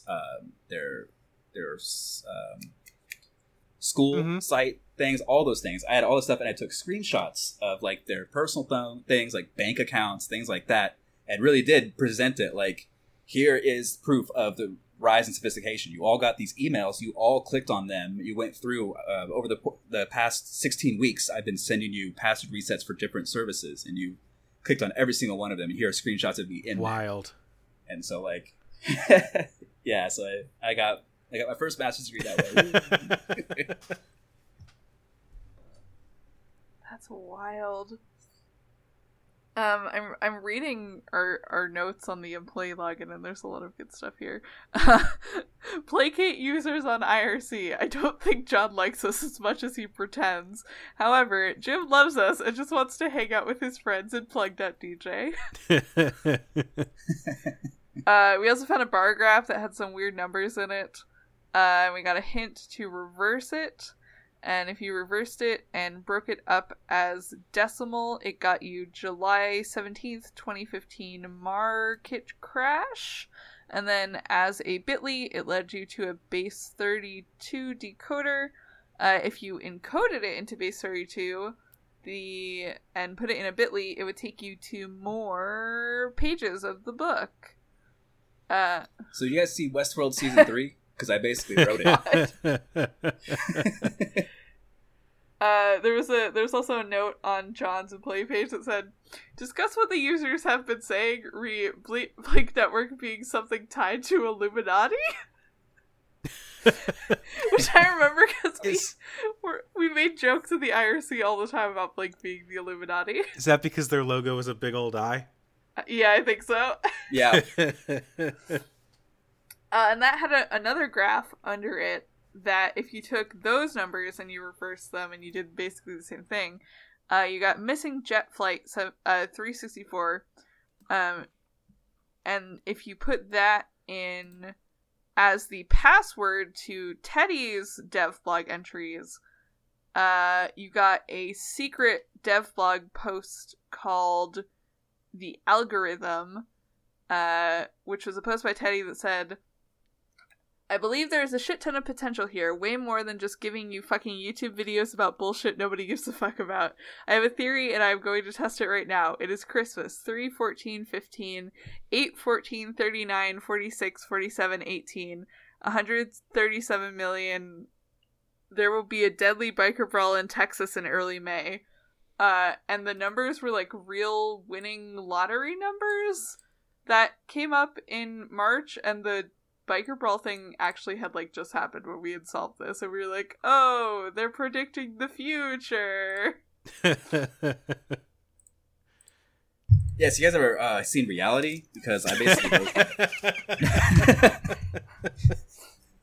Oh, look, I was digging around just now in my drawer. I have... I don't know when this comes up in here, but I have a burned and mutilated dollar bill. Oh, yeah. That, oh. Yeah. I've just found it that has, like, calm on the back and has, like, numbers all over it and, like, a blink eye over the thing. I remember that. Yeah, I think we're close to that. Nice. Yeah, I think that's, like, one of the next things that happens is, so the next thing that happened was the intern hiring thing, which was a bunch of us applied for internships with Blink because we hit kind of a wall with the puzzles of the plot, and we were like, okay, what if we do something to make the plot move? Like, what if we try and get two of us hired, and we're gonna leak information from inside Blink back to Entropy into the players. This is a very good plan. And then I got hired as an intern and Sean got hired as an intern. And we got, like, cool corporate email addresses and stuff. And mugs, yeah. Right? The mugs came with a puzzle too, which I think is... Sounds right. And then... But then we just, like, didn't... Sorry, I don't want to interrupt. Am I remembering this right, Danger? Or was this a different game? Was Sean on your side the whole time? Yes. In this one, yes. So then Entropy went quiet for a while, I think. And we eventually got a message through Jim that was, like, a misspelling of everyone. And then if you took it and went to a bit.ly, and there was a new album on Jim's SoundCloud titled EO7, and we were like, oh, it's Entropy. And if you linked all of the songs together and you sped them up by 3,000%, it was a... Thank you to Neil for the idea. it was a voice reading a long string of numbers that were in octal, which... translated to text, which led to a bit.ly, which led to an image of some steaks at the grocery store, but then that imager URL turned into a bit.ly. We did this a lot, where, like, we would do a bit.ly, and then we would go to, like, an imager or a paste bin, and then we would take, like, the string at the end of that, and it would become a bit.ly. Mm-hmm. And then that paste bin... became a bit.ly that became an imager that gave us a sheet of math puzzles. Then we said, you got this, Jackson, go. Yeah. I think that was me. Sick 'em, boy. Calling him out. Yeah, it was literally just like a sheet full of algebra puzzles, and we're like, all right. And then if you put the algebra problems in order and then converted them from base 10, you got base 32, and it translated to help, breached. Which then led to the money puzzle. Hell yeah. Hell yeah. Which was... Jim had a Spotify playlist, like, for the Blink Network. And we noticed that Jim had updated it to have a bunch of new songs on it. And some of the songs spelled out bit.ly, and we were like, okay, so we'll take the ones under bit.ly and make them into a URL, and they led to a new page on the Burrito and Taco website, which was, like, how Entropy chose to communicate with us. It was much easier to hack into the Burrito and Taco website. And then those led to 20 different links that were all... like puzzle pieces of it was one image of a dollar that had gotten chopped up into 20 different images, and we had to put them together like a puzzle, basically. It wasn't tedious at all. It was so tedious. I remember, like, sitting in an image editor, like, sweating trying to figure this out. I thought everyone had like a mastery of Photoshop, and that would have taken like 30 seconds, but like nobody knew Photoshop. Some of you guys had like and like I was like, oh my god, I'm so still using Microsoft Paint to do most of my editing work, so yeah. And then when we put it together, it was like a fucked up dollar that said a bunch of stuff on it. It said like end and death and blink. On the back, it said calm. It said Michaela on there. There was like an I that said like blink, kill, K. And then there was like those little weird dots that we were like, those probably don't mean anything. But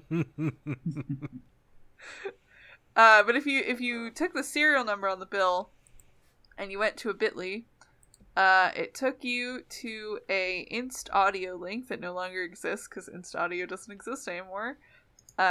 Which was a phone message from Michaela to Blink's investors at this like Japanese investor group. Kokatsu. Yeah. Oh, I remember this because it was in Japanese, and we had to like get someone to translate it for us because nobody in the IRC spoke Japanese. I assumed at least one of you would know Japanese. Yeah, buncha. Yeah, and I don't think we ever got, like, a clear translation, because people were just, like, sending it to their friends who spoke Japanese, like, what does this mean? And it was just, like, talking about, like, the beta test and solving problems with, like, the Blink beta. And then we're like, well, those numbers on the back of the dollar probably don't mean anything, and Danger had to literally come into the IRC and solve the puzzle for us. That's what I get for trying to think of a new type of puzzle. Yeah, just let Jackson solve it all. He'll get there eventually. I think we just like completely disregarded it for like 3 weeks. Yeah. And you guys were like, there's nothing new. And it's like, because you guys haven't solved it. I came in, there's like, one dot is one dot. Two dots is two dots. And so on. Oh, it wasn't. I even used the word. It wasn't you that solved it. It looks like there's a transcript of the chat logs. We had a guy named Danger Dude came in, and he helped us out with that. Oh, yeah. Who knows who that is? Yeah, who could that possibly be? And they eventually became the word kill in base 10, but we just had to get there. And then if you combined calm with 234, which was circled on the dollar, it led you to a paste bid of happy and sad faces, which I think this was like This, I remember being, like, a fairly common puzzle in this ARG where we'd get, like, a huge chunk of, like, two kinds of thing that were binary, but it wasn't binary. It was, like, happy and sad faces, and we'd have to, like, manually make it binary, which kind of sucked. And then if you translate the binary to octal, to base 32, to regular text, it took you to two image links, which were the same dollar, but burned. And we were like, well, that is bad. That's a crime. You're going to jail, Danger. Yeah. But the burned dollar also had a bunch of, like, new numbers on it. And if you matched up... And if you, like, matched... You had to fold them? Yeah, if you matched up the edges, you got, like, different strings of numbers, which led to... bit.ly links, I think, that like led to different wait, hang on. I don't know if we even ever solved this one. I gotta read down. Yeah, I don't know if we actually solved the burn dollar puzzle, because we were like, oh, the edges match up like three different ways, and they each get you like different parts of this string that comes out to G of sound body A, and we were like, being a sane body and sound mind, like what is this is nothing to us. And then we like stopped working on it, I think. Sounds right. Let me see if it's in my assets here.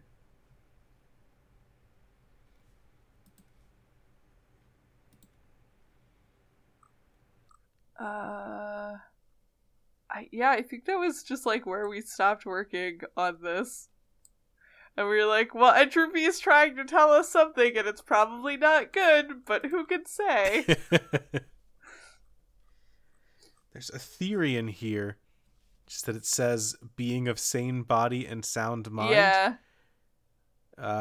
Story theory: the dollar was written at first to give us a message, then there was a fire, and E, or whoever wrote the next set of messages, wrote a last will and testament while a fire raged around them.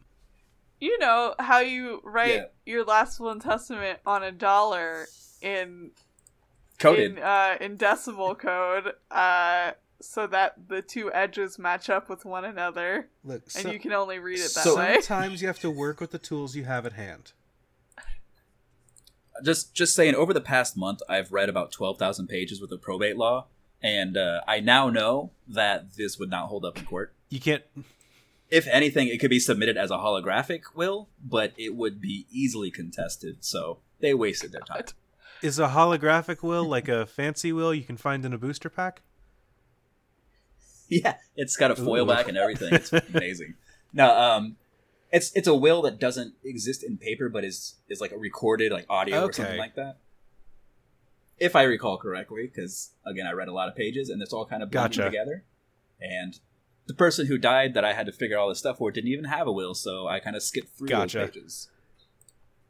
And then we realized that if you put the dollar serial number in on the Blink Network site, you got a bunch of strings that decoded to entropy@burritoandta.co, which was Entropy's new email.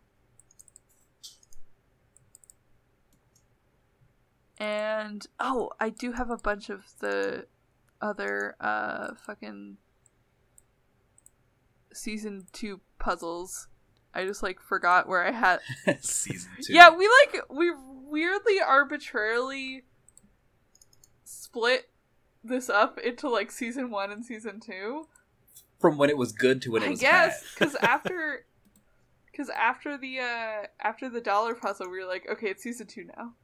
so this is when I guess, because season 2 is when you got hired. I was gonna say I had dropped out of the game at this point. It sounds kind of like this puzzle took us a long time, and it seems like Entropy had faked their death, maybe did the perfectly legal thing. Yeah. As we discussed last week. Completely legal. Yeah. Okay. Or was on a train. Yeah, okay. A death train. For 3 weeks as we figured out her dollar puzzle. Yeah. You know. Long tunnel. Very long tunnel. No internet. Sometimes you just leave a burned dollar and go on a trip for 3 weeks. But then, season 2 was when Sean and I got our intern packages, which were a mug and a pen and a bunch of business cards and a fancy embossed business card holder, and we got corporate emails, and we also were supposed to get ID badges, which never showed up. Yeah, those are expensive. Yeah, I remember every week you'd be like, did you guys get your ID badges yet? And we'd be like, no, were we supposed to? Yeah. That was me stalling. And Sean and I both noticed that some of the business cards in our boxes of hundreds of business cards had code on them. I think Sean's had base 32 and mine had decimal, I think. No, mine also had base 32. And if you lined the cards up correctly with each other, so basically I took a picture of my cards lined up and Sean, I think, took a picture of his cards all lined up together.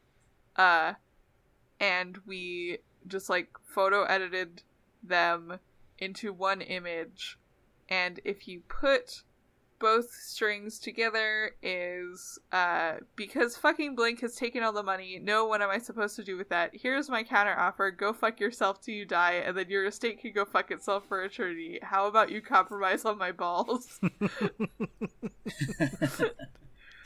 And we talked to Entropy, and Entropy was like, well, that's weird that someone inside Blink would have done that. What a weird thing for them to do.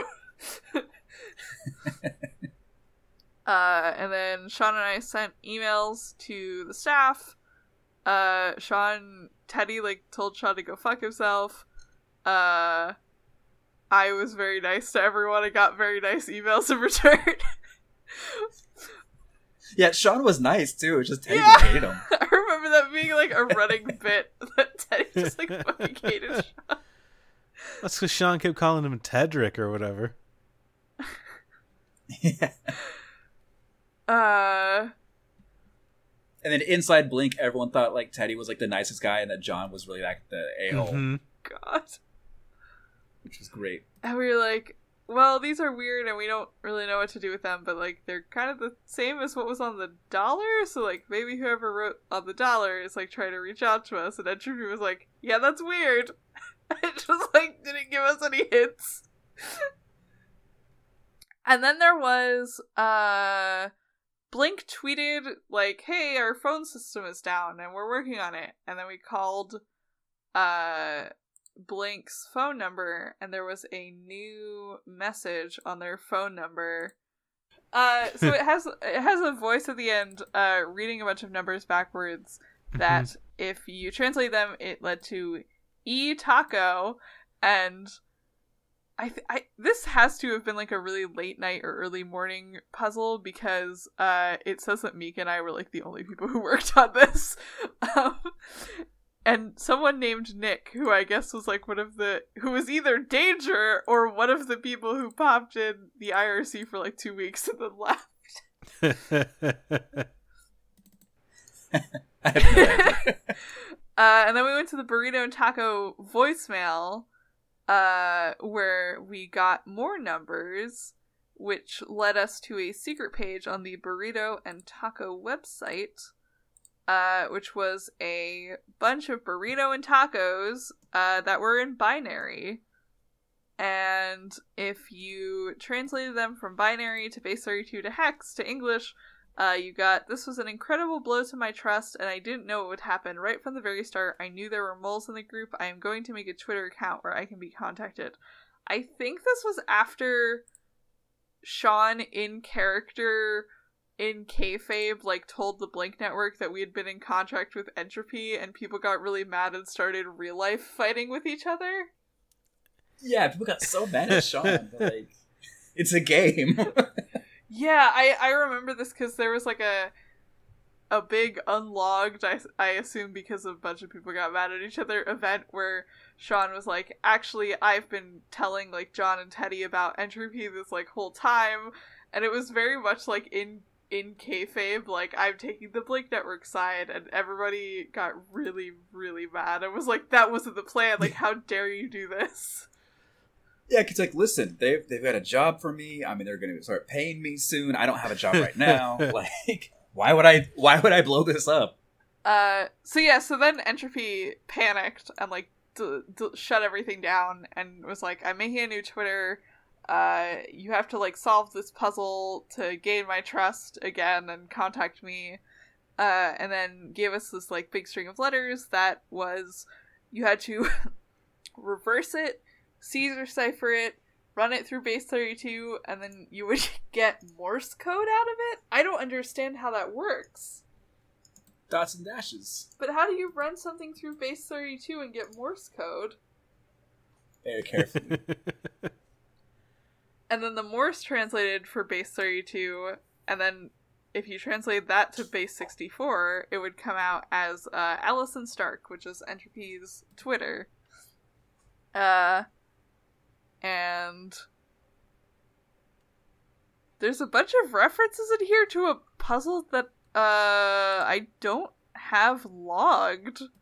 which was, I remember it though, we got like a SSTV photo of DVD, who was one of the other players in the ARG.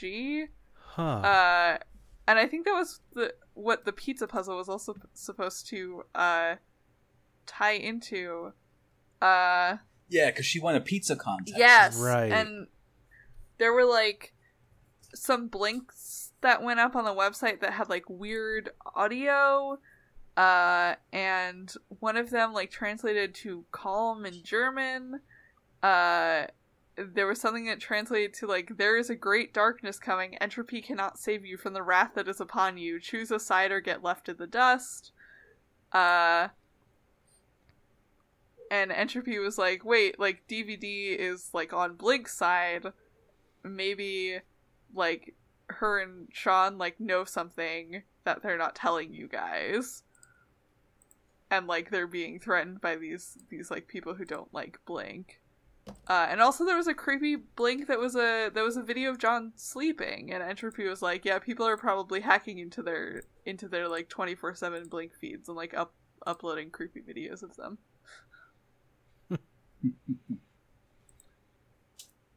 It's that to show you how the network could be abused that they weren't thinking of and stuff like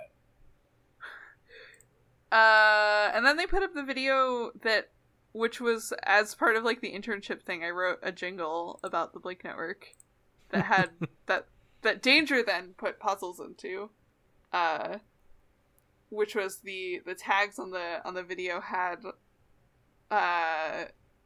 base 32 in them that took you to the Yee video, because we were all like fucking obsessed with that video.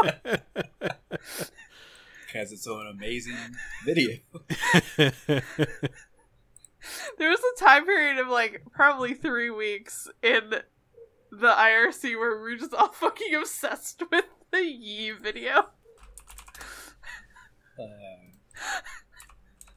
I'm gonna make a Yee ARG. Oh my god, please. A Yee ARG. I just remember Alyssa being so fucking tired of hearing that video. And if you went, to the Tumblr. Yeah, if you decoded the base 32, it decoded to /post/hi, and then on the Blink Network Tumblr, it took you to a link. I feel like the Blink Network Tumblr used to have more stuff on it, but right now it's just a post that says, if I post, will it let me make more blogs? Yeah, I think it had a little bit more than that on it. And then bit.ly/whatisye took you to a post that Sean had made as the Blink intern. And then grabbing a bit.ly from the URL of the blog post, like the number in that URL, took you to a link to the old IRC, and then it took you to another page where you could get pages, because there was something hidden in like the source code of the old IRC that said like /yes, and we were like, oh, we have to go to /yes, and we got pages. Might be good to know about Blink. Oh, this is like in-character exposition stuff.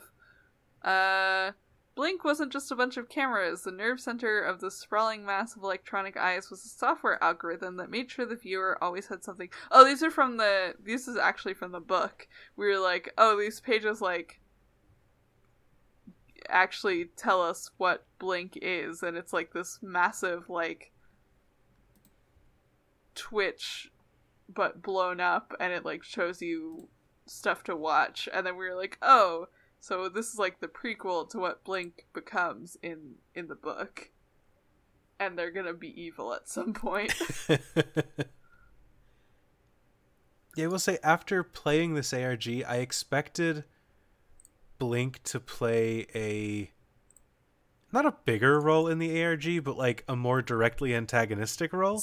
And I was surprised when like the book wasn't Yeah. Not that it wasn't anti-Blink Network, because the book's pretty clear that, like, yeah, the Blink Network's pretty fucked up, but that it wasn't, like, as big of a player than I expected. It was just, like, the thing that led to some weird shit in the plot. Yeah. That's what I like to do with Jason's ARGs, though, is to take something from the background and make that the thing. So that way I'm not giving away any of the story or anything, but giving you little tidbits that as you read the book, you're like, oh, I remember that.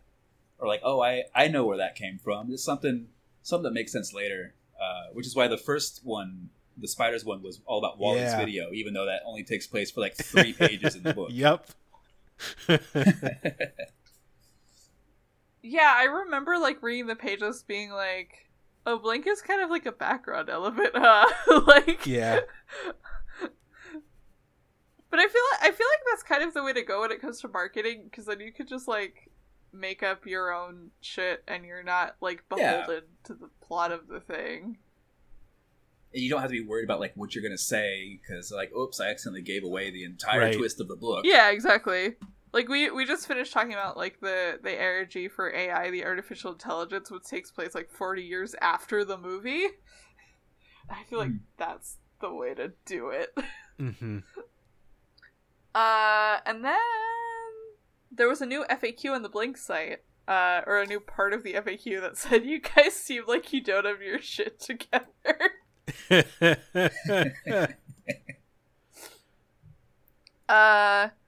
And then there was a bunch of, like, fucked up Zalgo text that said, so above it said, well, first, fuck you. Why don't you try running a crazy social media website when your computer breaks and hackers are trying to steal all of our personal information? I think are doing pretty damn well, considering, I mean, yeah, the universe is against me as everything I do seems to turn to shit, but sometimes you just gotta eat the shit and smile anyway, because sometimes there's gold in that shit. I don't know. Maybe they think that gold, alcohol, whatever, don't ask. I just eat the shit. Ask the other people who shit why there is gold in there sometimes. And then there was like fucked up Zalgo text of that had a bunch of eyes hidden in it, that had apparently 33 eyes hidden in it, and then Blink sent out a tweet that had hashtag it was the worst of times, which became a bit.ly, which downloads a RAR that was password locked. Was this really the first time we had to deal with a password-locked RAR in this ARG? That feels like a very Danger puzzle. I know, I think that was, like, the primary game mechanic in Spiders. Yeah. Because we would get... Yeah. The thing with that one is we would get these RAR files that were locked, and, like, most of the time those RAR files had pages in it, so it was just, like... And you... If you tried to open the RAR, you could see that there were pages right there, too. And it was torture knowing that, like, we could read a little bit more of the book if we could solve the puzzles. Except for sometimes we would, like, crack in and get there, and it would just be a thing that said, like, I bet you thought there'd be pages here, huh? I remember that being a thing in the Gavin ARG, too, was the RARs. Mm-hmm. It was a related demon. Oh, yeah. But this one was mostly, like, you went to the Blink Network website and you, like, typed in a URL extension and you got the pages. And the RAR... So, to open the RAR... Oh, I remember this. This was very complicated. People were like, oh, we gotta count the number of letters between the I symbols and the FAQ... and we gotta make that string of numbers into, like, we gotta translate it from octal, and then it translates from base 32 to the word rebirth, and then if you type rebirth in as, like, an extension of the Blink Network site, it, like, has a bunch of hidden stuff in the source. It was a fake 404 page, right? 404 page. And then underneath it says, we are the goddamn worst. The symbols were a red herring. And if you take the codes on, like, the fake 404 page and the symbols were, there were, like, plus and and equal symbols on the thing, so we were like, oh, we have to do math, like we have to add these together somehow. And then we were like, no, we just literally have to read down the columns from left to right. Never fucking mind. And if you translate it from base 32 into ASCII into English, you got target demo engagement, which was the password for the RAR, and inside the RAR was a text file that said, honestly, if your numbers don't improve, the entire thing is getting shut down. This isn't a charity, it's business, which had binary hidden inside of it, that translated to, how is this a bit.ly? And then if you put that in as a bit.ly, it led you to book pages. I remember this because we got stuck on this fake 404 page for a really long time. And there were a bunch of hints that Danger was trying to give us that are all logged in this document, where John was like, does anyone know anything about Excel? I have a bunch of info going down like this, column, column, column, column, and I want to make it go sideways like this, equal, equal, equal, equal. And then, like, the Blink Network account tweeted something of, like, a data matrix, and we were like, oh, do we have to, like, make a data matrix to, like, solve this RAR? And it turned out that it was literally just as simple as, you read everything in order.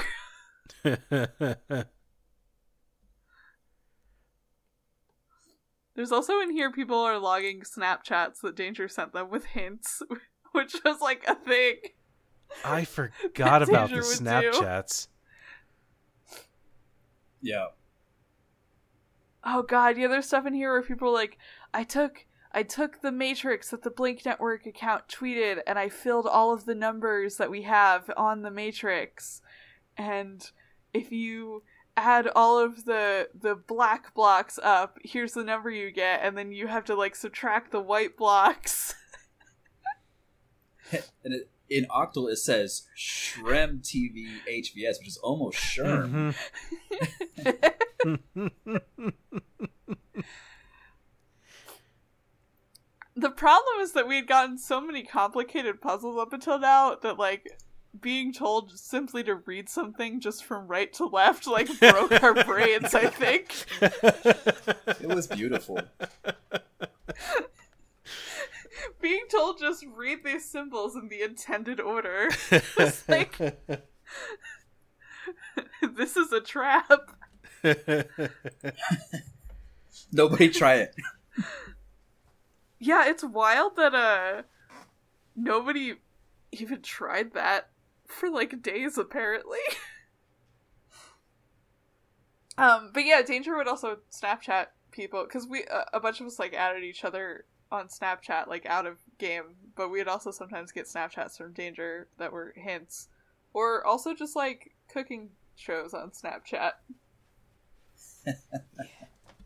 My cooking shows were amazing. I remember those were great. Oh, 30-second cooking shows. I think somebody saved them on YouTube. I might have them bookmarked somewhere. I'm pretty sure I do, actually.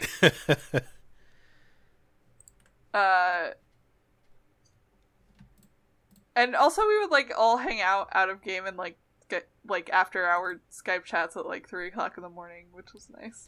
I remember at least once I was on Skype on my phone and I drove to Hardee's and went through the drive-thru, yes! And ordered while in a Skype call with you all.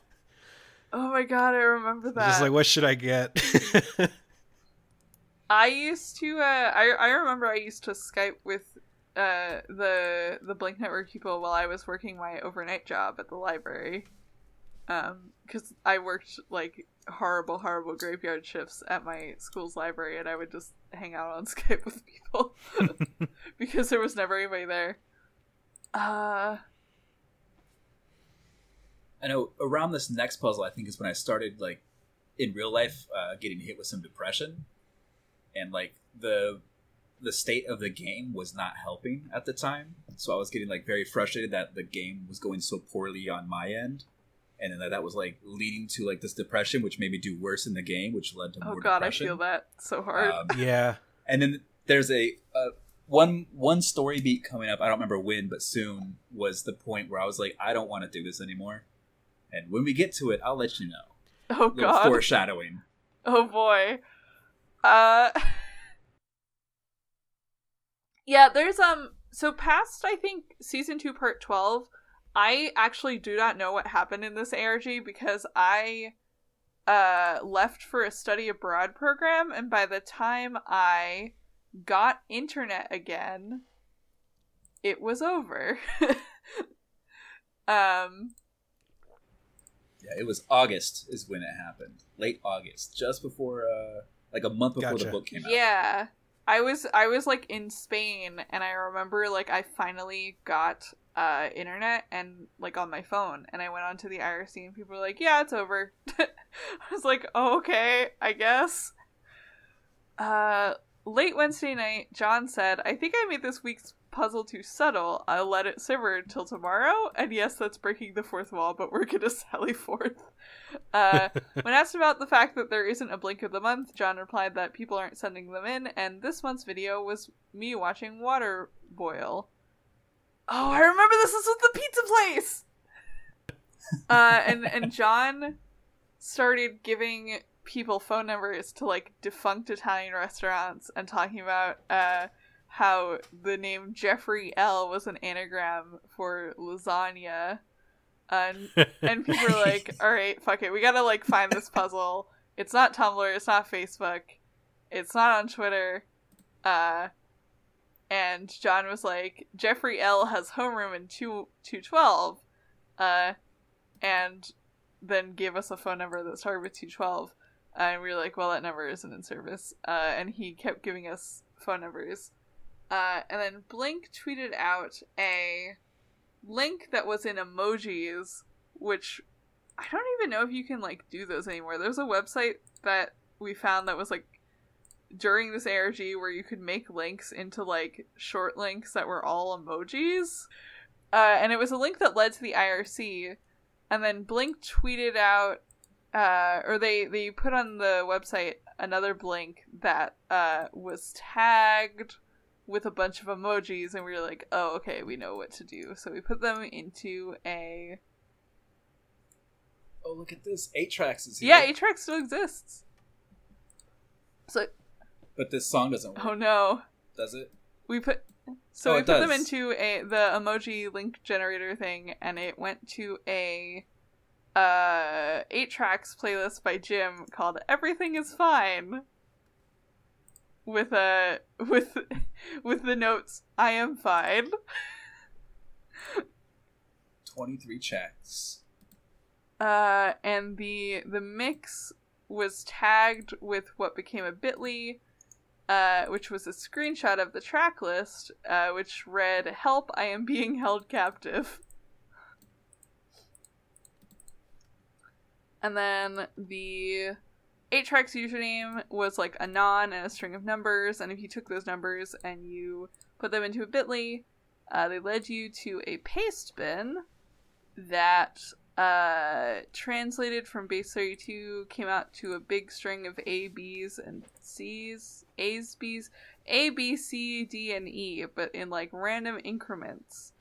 And this was the one that we didn't realize it was tap code for like 4 days. This is the infamous tap code incident. Yep. Because the Blink Twitter was, like, tweeting stuff out about, like, A1 steak sauce and, like, C3PO and 4D and 2B, not 2B. And then John was, like, talking about Vietnam and, like, prisoners of war. And you're like, what does this even mean? And then it turned out to... Like, that's great, John. A large portion of, like... The time I remember in ARG is, like, John very obviously hinting at what we need to do next, and all of us being like, shut up, John. We're trying to work here, John. Stop saying goofy shit, John. We got a puzzle. And yeah, it turned out to be tap code, which, like, I feel like maybe someone had suggested, and we were like, no, it can't be that. I think this one came about because someone thought that was what it was, like, 2 weeks earlier. like when you guys were stuck on something, like, what was tap code? So I was like, what the hell is tap code? I went and looked it up. I'm like, I'm going to use that because they're going to discount it now because they're like never going to think about it again. And you were right. And the tap code translated to letters, and then if you translated them to numbers, you got base 10 for I don't know where they are keeping me. And this is the one that Danger put a whole picture of Entropy in this doc, and none of us noticed. There are like... It's like several times. Yeah, there's like 10 pages worth of like text art of Entropy saying help, and none of us noticed it.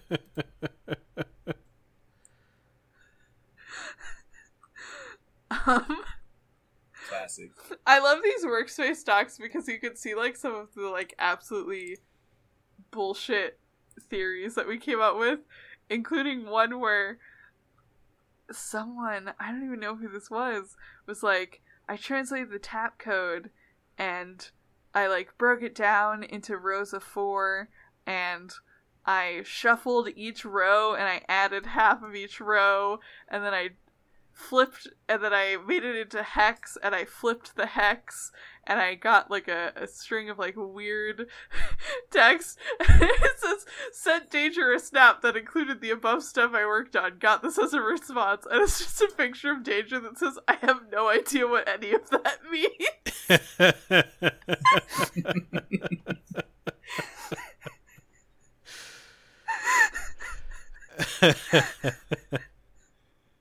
Classic. It was a fun game. I mean, for all that this game was a failure, it was a lot of fun. Yeah, hell yeah. Yeah, that was the thing. As I was getting depressed and I realized that the game was, like, ruined, I was like, we might as well just at least make the players have fun. It's not going to make any sense and it's not going to be fulfilling, but at least it'll be stupid and entertaining, hopefully. Yeah, it's one of those things that, like... See, I want to push back on you saying that it was ruined, but that's because I think that there's a difference between looking at a thing as a creator and as a person experiencing it, where like when I was like, oh, whenever I popped in, like people were excited and interested and engaged in trying to solve these things, and like that doesn't feel like a failure to me. At the same time, as someone who has run an ARG now that is currently on a hiatus that we didn't expect and probably won't be picking up some of the things that we laid in near the end because we were kind of flailing. Spoilers. I can definitely understand the feeling of like, well, I just fucked this up and we kind of failed here and now we don't know what we're doing. So I definitely understand the, like, it does suck to make something that you feel isn't the best thing you've done, you know? Yeah. Yeah. For me, it's more... I mean, I look back at it and, like I said, like the second half of it, I was like seriously depressed. And then the incident happened, and like the thing I had then been working after the first version of the ARG got thrown out the window toward, then had to be thrown out the window, and I just gave up. That. Like that's why I consider it fair, because I didn't have a satisfying ending for everyone. But again, that's why I was at least trying to make sure people could have fun with it. No, but yeah, because I didn't want the players to feel like it was as much of a failure as I felt like it was being. Yeah, that makes sense. And I hope you guys had fun. Mm-hmm. Yeah, I know. We did an ARG where one of the things that was going to happen was going to be a dead drop at a university that was going to occur around March 20th of this year. And I don't know if you've looked at the calendar for what happened this year, but that university would have been locked down. Literally the week before, like, the entire United States locked down, Andrew and I were, like, on call talking about it, and we were like, it's probably fine, right? Like, we'll be able to do this in, like, 2 weeks. It's probably fine. Yeah. Oh, and then it wasn't. You can do a Zoom day. It's true. One of the ARGs that I've been playing has done dead drops in Minecraft, and it was really cool. Ooh.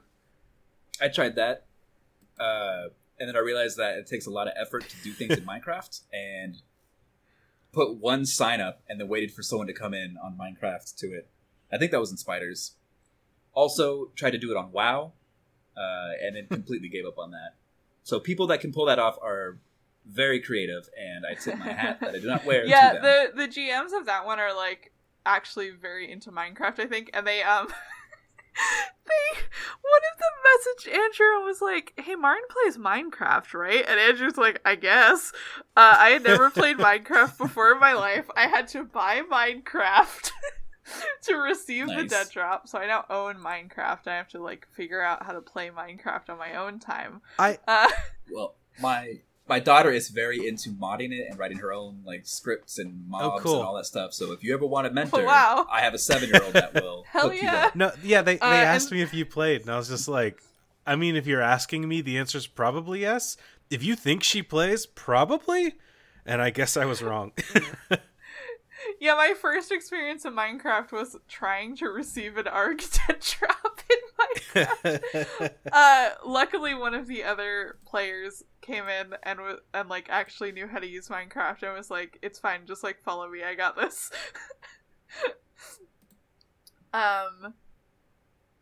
And then there was, I think they did another one that was like slightly less complicated, but I didn't do it because I was like, I'm not touching Minecraft again. I've learned that I'm very bad at Minecraft. So here's where we get a little bit into like weird dark areas with the Blink Network, because I'm missing another puzzle summary. I'm missing season 2 part 9, and then everything after season 2 part 12 is just like gone. I don't think that any of us logged it at all, because that was like where it kind of started to the energy kind of started to disintegrate. Yeah, but season 2 puzzle 7 was Blink tweeted out something with the phrase "a bit like magic," and if you went to bit.ly/key magic, which made the whole phrase a bit like magic, it brought you to a imager link that was a detailed close-up of the planet Pluto, and if you took the imager link and you made it into a bit.ly, it would give you a RAR file, and the password for the RAR file was Keanu Reeves. I don't know how we solved that one, I'm gonna be real. Yes. I think on that one also, people had just started trying that as passwords to everything for some reason. Like it was something within the IRC, like some little in joke. To me. So I just made it that, so when someone would try it as a goof, it would work, and they would be like, plant. And there was a text file that took you to bit.ly/whatsupbuttercup, which is a picture of dick butt. No, sorry, it took you to a bit.ly. So the title of the text file took you bit.ly that it was a picture of dick butt, and the contents of the text file took you to the What's Up Buttercup bit.ly, which took you to a paste bin that had text that decoded to a YouTube link, which was a hidden video on the Blink Network account. And I think this is when... Oh no, this was another construction video. I know... There was, like, a period of time where we were getting a bunch of, like, really creepy John videos, but I think that hasn't happened yet. And if you take the name of the YouTube video and put it into a bit.ly, it brought you to an Instaudio page, which was SSTV, and the SSTV gave you a photo that said "wrong way." So then we went back to the YouTube video, and we found that it was tagged with the Blink Network TR, and if you went to bit.ly/theblinknetworktr, it brought you to a MP3 of the German national anthem that was labeled as China.mp3. And if you put in the name of the German national anthem as a bit.ly, it took you to the Blink Network, the blink.network/finland.mp3, which was a clip of a bunch of numbers being read in German. And I think your brother also solved this one, Andrew, because he was the only one who knew, who could understand German. Oh yeah, that's weird. You just hyper focused onto what can Jackson solve. And the number is translated to octal, and then translated to a YouTube link, which I'm glad all of these YouTube videos still exist. I think this was the first one of, like, the Weird John videos. Oh, this one has Danger's daughter in it, too. Look, my dog. Yeah. It's just supposed to be, like, unsettling, Gonzo style. You know, just way too personal, way too creepy. I peeing in this one? No, it's the toilet.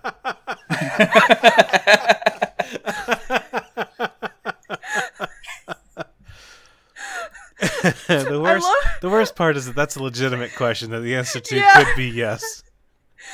I was going to say, I love that legitimately you were like, oh, that is something I could have put on camera for this. Yeah.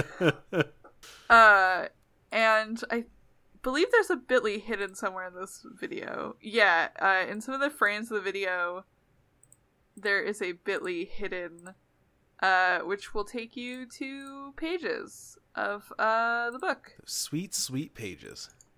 Sweet, sweet pages. So those videos, I wanted the players to start feeling uncomfortable with how much personal privacy they were invading by being with the Blink Network.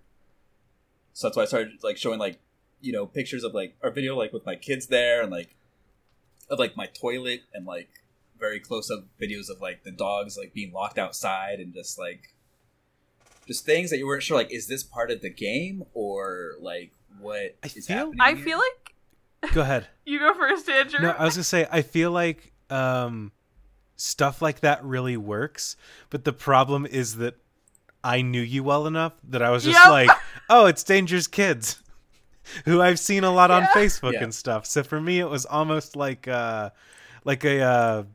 Easter egg that I was just like, oh, I know those kids. Oh, I know that dog.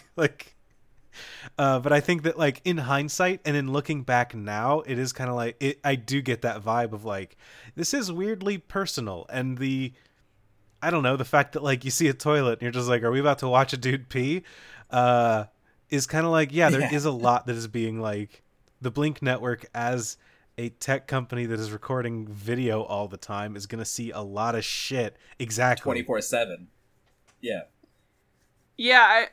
So it's supposed to, it'd be they're seeing way, way too much. These are obviously the glasses set down on the counter or set down whatever. And this is what someone that could tap into the feed would see right now, right into your house, all this stuff. And it's wild looking at this. When was this made? Was this 2010? Is that right? 2015. 2015. Yeah. I was thinking of the other one. This one has Nowadays, I've got a microphone sitting in my kitchen that connects me to the biggest tech company on Earth. And it's constantly listening at me. So many of my devices have a camera on them that I shouldn't be recording right now, but I don't necessarily know that they're not. It's neat looking into the way that feeds into these fears that have become more realized as time has gone on. Yeah. I was gonna say, I feel like this would have been slightly more effective if I wasn't oh, it's Danger's daughter who he sends Snapchats of every day. Yeah. Well, she's cute. She's very cute. It's true. She's very cute. And now she's 10 feet tall. Oh my god. Wow. So we solved that. We got our pages. And then we got Blink tweeted the hashtag MyLegoDude on Wednesday night, which took you to a bit.ly/MyLegoDude, which became a imager link of a Lego guy standing in front of a notepad of a computer screen with a notepad that had a bunch of phone numbers up. But if you put the phone numbers all into one big string and translated them from octal to text, it got ABCDEF plus a unintelligible string of letters and numbers. This was another one I remember getting stuck on for a very long time, and I can see from the doc that I'm correct. Blink tweeted a video for Skip Skip Slide with the caption, "This is the third worst video I've seen. Don't skip this. It is ridiculously bad. Skipping every two letters in the code, we got to get a long string of unintelligible letters, which decodes from base 64 to unintelligible letters entropy." Blink mistakenly tweeted a link to an Instaudio link. Open the bird sound in Notepad, and it provides you to a link to a paste bin, which I think... I'm glad all the paste bins still exist. Yeah. Yeah. Not all of the imagers do. I wish I knew what this imager link was, because apparently it was a vital hint. But we figured out that we had to be translating from ASCII to text, and then it took us to another imager link that no longer exists, which was a picture of a bifid uvula, which we were like, oh, we have to do a bifid cipher, which is something that I've probably never used again after this ARG, because I don't know what it is. But we used... What is a bifid cipher? Hang on. Oh, it's a it's like a Polybius square cipher. Okay, it's just like a it's just a weird Polybius square, which uses like a keyword. So our keyword was entropy, and then it gave us base 32 that translated to a YouTube URL. Which thankfully still exists. I'm glad the Blink YouTube is still up. Which went to another creepy video of Danger's house. This is John/Danger losing his mind. Yeah. See, I'm watching this one hoping you pee.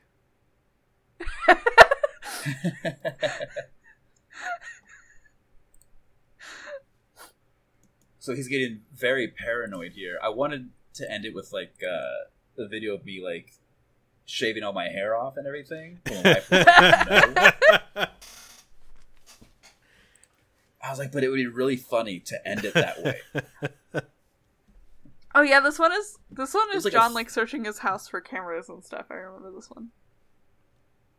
It's very funny that he's searching his house for cameras while wearing the camera on his face. While holding a camera.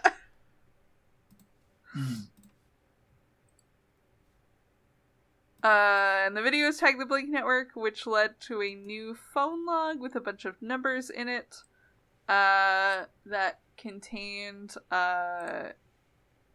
base 10 for stop, stop, stop, stop, stop, stop. It also had DTFM tones, which I guess is an audio. Are the phone tones? Oh, phone tones. Like when you beep, bop, boop, boop. Oh, you're so right. I didn't even know that was what they were called, DTMF tones. DTF tones. Yeah, I didn't know that was what they were called. And those also translated to stop. And then Blink tweeted out ASCII text of the name of someone new in the IRC who was Keesby Knight, which might have been you or Sean. I genuinely don't know. I think it was someone I was going to say, okay. It feels like it wasn't, because if I know Danger, they just took someone they've been talking to and made them a clue to freak them out. Yeah. And so no one would trust them immediately. Because that's also fun for me. That's fair. Well, because I was going to say, there's also a ska song called Keesby Nights, and I was like, I would be willing to believe that was Sean. I mean, that's possible, if he went in there without me knowing. I feel like he was probably just like a random guy who got caught up in our nonsense. Like that Amazon list for that person. I think that was Spiders. There was like someone that had a bunch of like adult toys and stuff on their Amazon list. People were like, I swear this is part of the game. Because it was like all just like dildos and everything. And like, I don't know how they got there from one of the emails, but they kept that going for like a month. My favorite, so like in this ARG we would get just like people popping in and out of the IRC, and like they would stay for like 2 weeks and then just like kind of fuck off or whatever. My absolute favorite person, who I still remember to this day, was IRC user Bloodmug, who just came in to roleplay a mug full of blood. I think I might have logs of that saved. I wish that was me. See, I know it wasn't you because it wasn't like helpful. It was literally just like someone who found the ARG and like decided to come in and mess with us. Oh boy. As a mug full of blood. There's a lot of just there were a lot of people that came in and were just like, hey, y'all find any more pages? And we were like, yeah, check the wikis, check the links. They're like, nah, I'm good, thanks, bye. I found the log of when Keesby Knight showed up. Keesby Knight, so is there anything you guys can think of that I need to be caught up on for this one? Like, any pages I should go to, forms I should fill out? Mud, make a Christian Mingle profile. Keesby Knight, already done. Next, Marn, give us your PayPal so we can invoice you for the entrance fee. Keesby Knight, okay. Do you need my social security number and bank routing number too? Mika, Keesby, yes, of course. We're not amateurs here. I have my video, my R.I.P. John video that I made, because every time John would disappear for like 2 days, we would joke that he died. I found Bloodmug! Wasn't he, his thing like 1986 or 1951 or something like that? It's like 1934 to 2017. Bloodmug is a new friend. Bloodmug has no friends. Bloodmug only has blood and suffering. Neat. It's good to have hobbies. Bloodmug is shaped like a friend. Bloodmug is here to help through offerings of flesh, blood, and now YouTube videos. I solve your petty moral concerns. It is not the vernacular I would use, but it is neat. I imagined him to be shaped like a mug.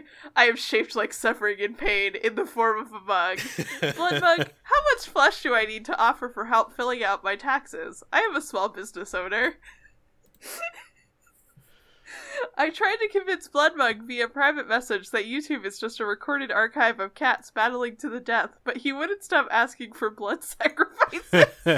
Oh, I found Snapchat Cooking Show. Or I found at least the first one. Hell yeah.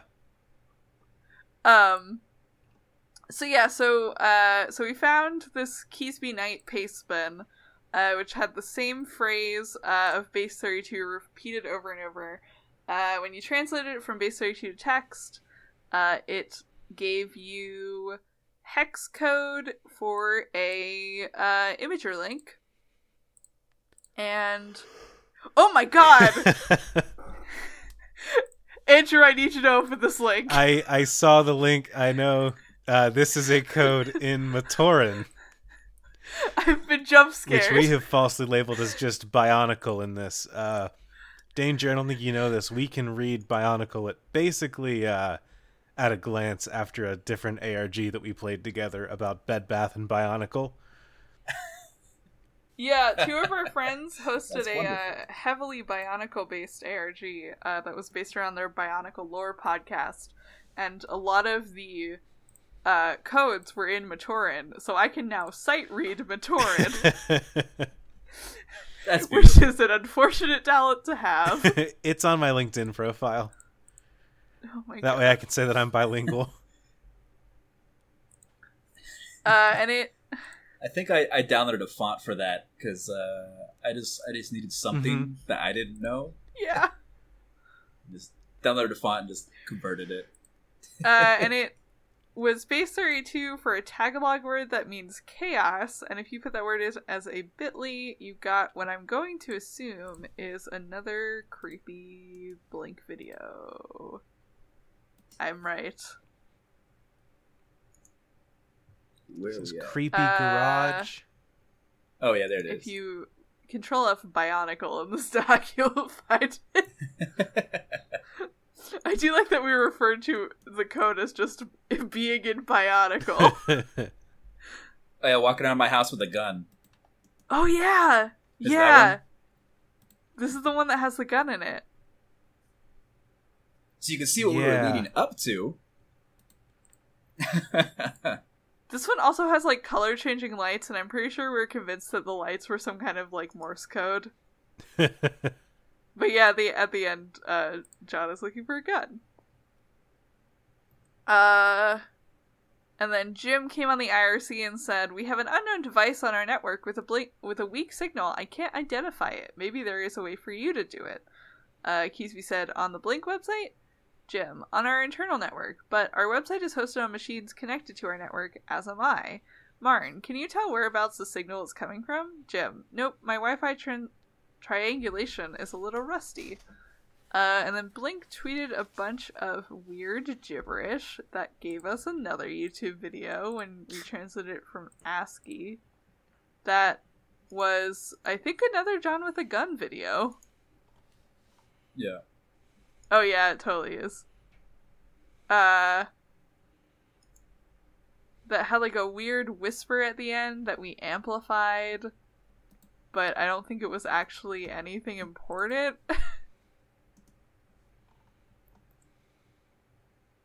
Yeah, I don't know. I don't know either. No, I think that just... I breathe very loud.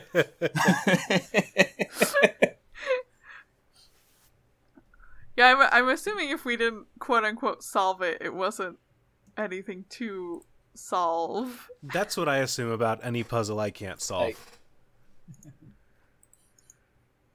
I usually have to hold my breath when I record video, because if not, you'll just hear like...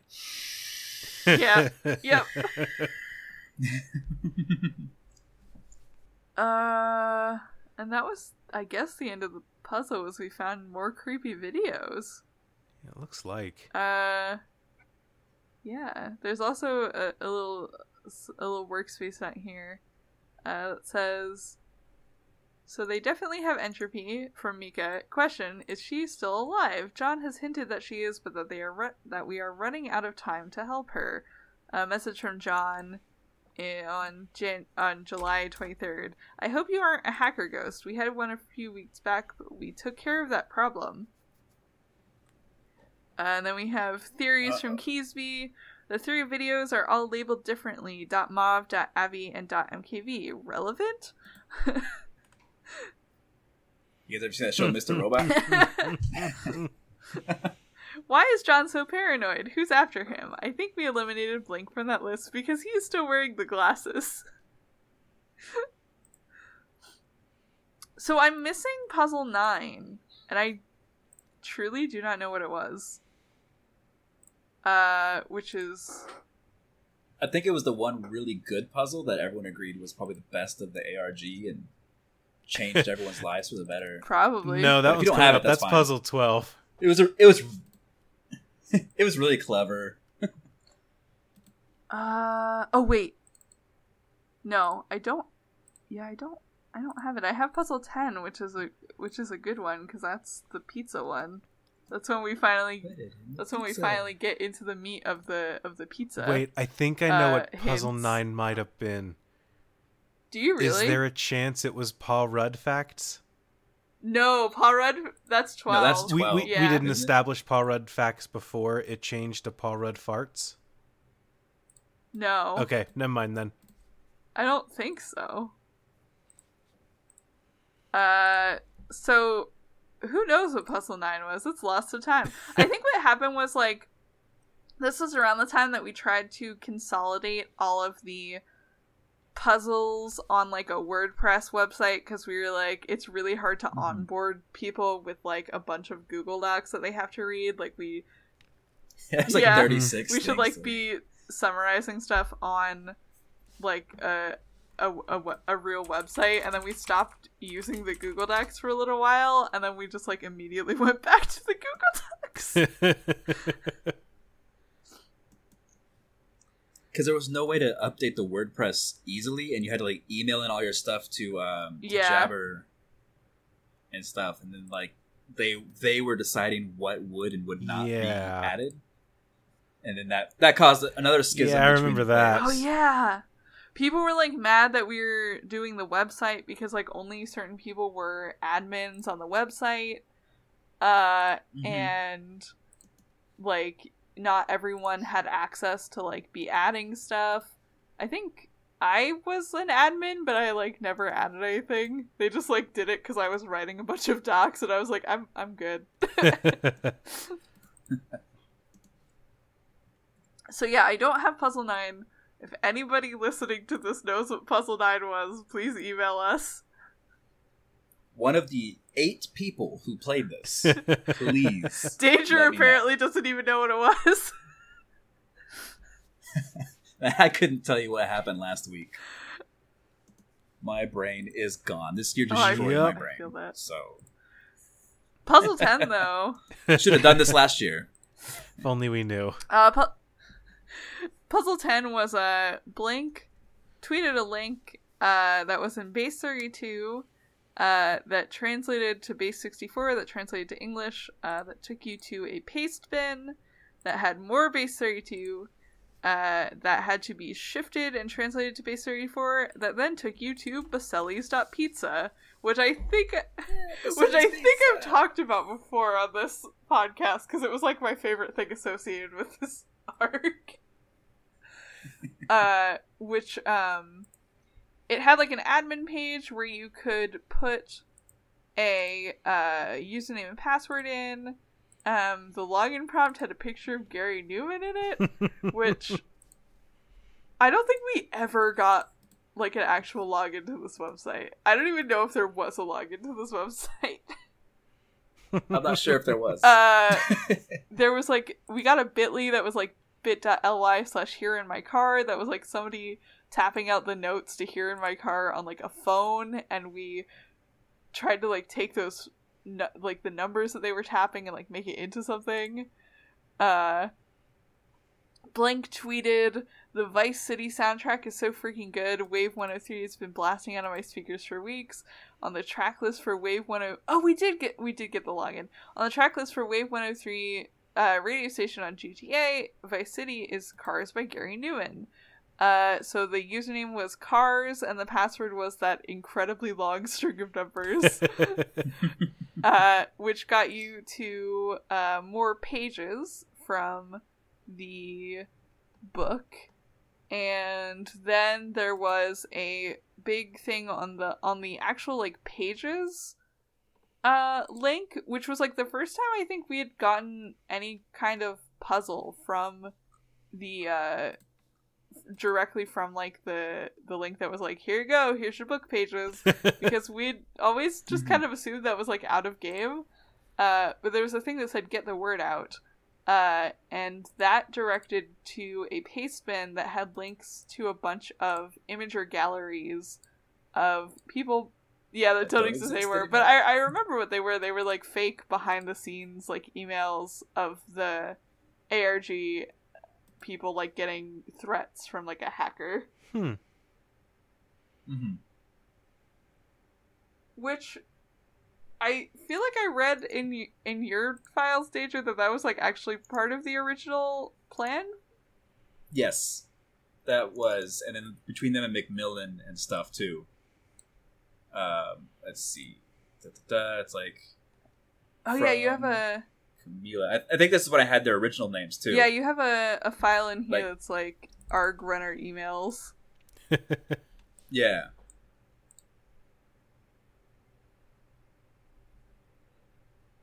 So I wanted to get it like very meta with it, but again, I was by myself and heavily battling depression, so I gave up. Get that? Yeah, I remember this because it was like the first time that there was any like meta stuff to the game, and we were like, "Whoa, this is weird. What is this about?" My favorite thing about Baselli's is not mentioned here, which was that they had a phone number that you could call, and it was Danger as just like a one-off bit character doing a bad Italian accent. Yeah. Oh, I wonder if I still have it. Oh my god, please tell me you still have it. I have Somehow, I have some of the audio files from the Spiders ARG that I wasn't even a part of because I saved them when they were sent in the IRC. I have a bunch of those. Yeah, I have two of the hamburger songs. Yo, send those my way. I need those. I will. I think I've posted them in this Discord before. Girl. Like a hamburger. You look like a hamburger. And then hamburger. Oh, they're on my other computer, but I will send them to you. Eat a hamburger. Oh yeah, here we go. I have the whole ARG2 folder in here. Here's China, dumb Katy Perry thing, Finland, Keanu.png, mission statements. Here you go, Andrew. Roads, I've posted them in this Discord before. Hell yeah. Which audio? The Baselli's voicemail message. Pizza party. Oh no, that's DVD's pizza party there. Let's see, ARG. Pizza. I'm pinning the other one. No, that's the theme. Phone logs. No. Damn. Does the phone number still exist? Oh, that's true. The website was it ever archived? So the website doesn't exist anymore, but. The phone number might. I don't know what it is, though. Archive.org. Let's go to archive.org. Let's type in B-O-S. How do you spell Baselli's? B-O-S-E-L-L-I-S. .pizza, yeah. Right? Your search did not match any items. Oh, no, I have to type the Wayback Machine. I'll keep looking for it on my end here. Oh, is it in sound? I have so many folders. Yeah, I don't know if it was like something you had or something you just like recorded off the cuff, but it was like one of my favorite things associated with this ARG was just like the phone number that we didn't use, the terrible Italian accent voicemail that I'm pretty sure like ended with the pizza guy like quitting his job. It was just like a one-off joke that really got me. I love those one-off jokes. That's what Hot MC, the entire thing was a one-off joke that everyone loved, and we changed the whole ARG around it. I really want to cover Spiders on this podcast, but there's no good outline of it. The wiki that the people who were playing it tried to do stops at like a quarter of the way through. That sounds right. Let's see. So while you're trying to find the Baselli's pizza thing, season 2, puzzle 11, put on your hats, pull down your pants. I don't remember why we named it that. That sounds like us. Today Blink tweeted with a link to the picture of a dog. Using that as a bit.ly, we get a Inst audio link that is SSTV and gives you a QR code. Which gives you a code to a paste bin that says, this phone is locked, and it has a bunch of what look like, to me, IP addresses, but I don't think that's what they actually are. Blink also tweeted a link to a imagery link of some more puppies that become a bit.ly, that become another imager link that become a paste bib that has another string of letters on it, which eventually take you to bit.ly/Sherlocked. And I remember this because this is a book cipher using... So the bit.ly/Sherlocked goes to a very specific ebook of the memoirs of Sherlock Holmes. And the numbers from the original paste bin that look kind of like IP addresses are actually a book cipher, page, line, letter.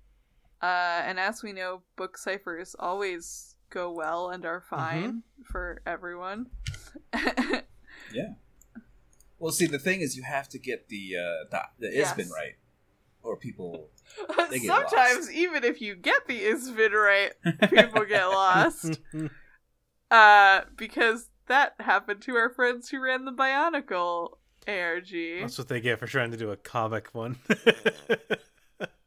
Yeah, they tried to use Batman Hush as their book, and they sent people the correct copies of Hush, and it still didn't work.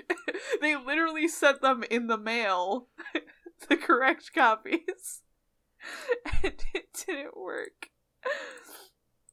But this one worked, and it translated to, "A pleasure to see you again, old friends. For this week's pages, you should type Sherlock Holmes fists his butthole very sincerely yours, Professor Moriarty," as a blinked address.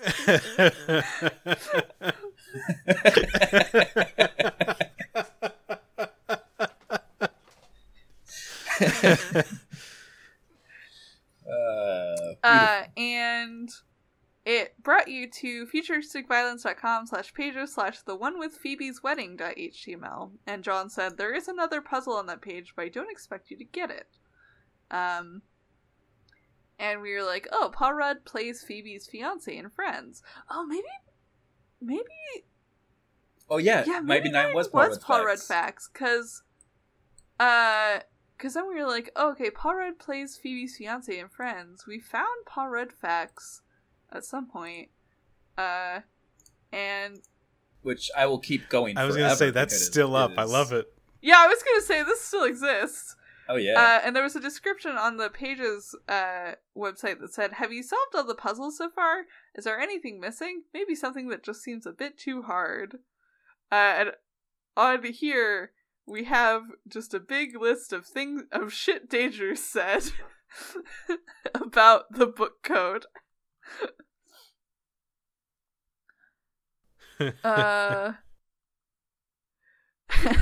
Marn, does it look like anything you guys did in the last ARG? Mika, Marn, kinda? Resembles the book cipher, but that's probably not it. John from HR, yeah, that's probably not it.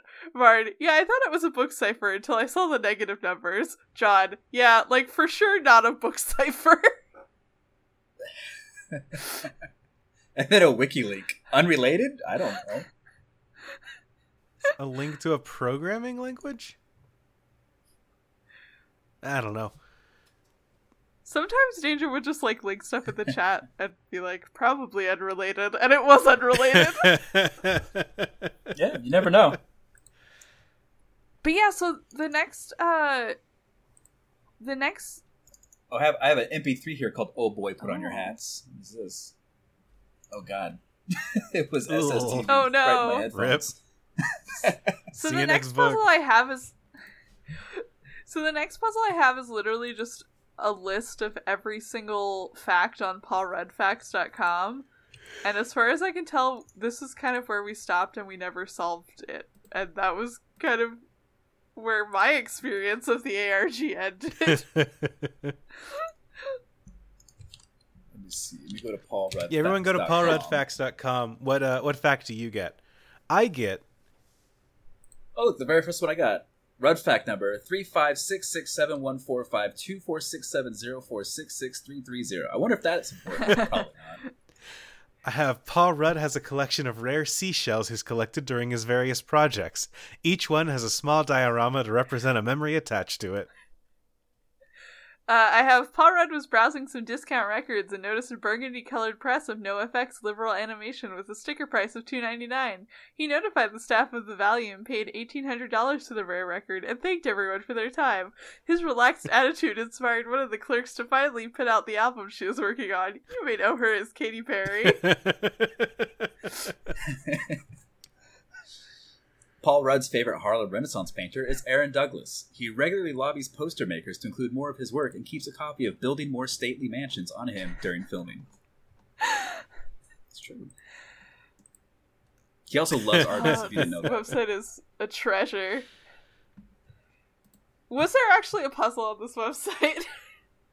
Yeah, it's right there on the triathlon one.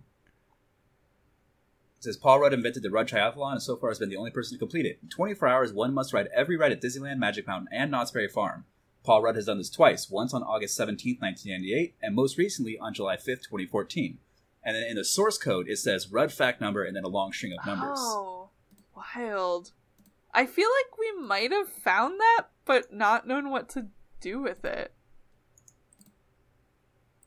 Yeah, I don't know what to do with it. But that's the important part. Yeah, I feel like we focused a lot on the fact that a lot of the facts have numbers in them, and we were like, oh, if we can make the numbers like do something, like maybe that's an answer. But let's see. Let me go to one of those things. What was these things I was doing? Like X cipher or something.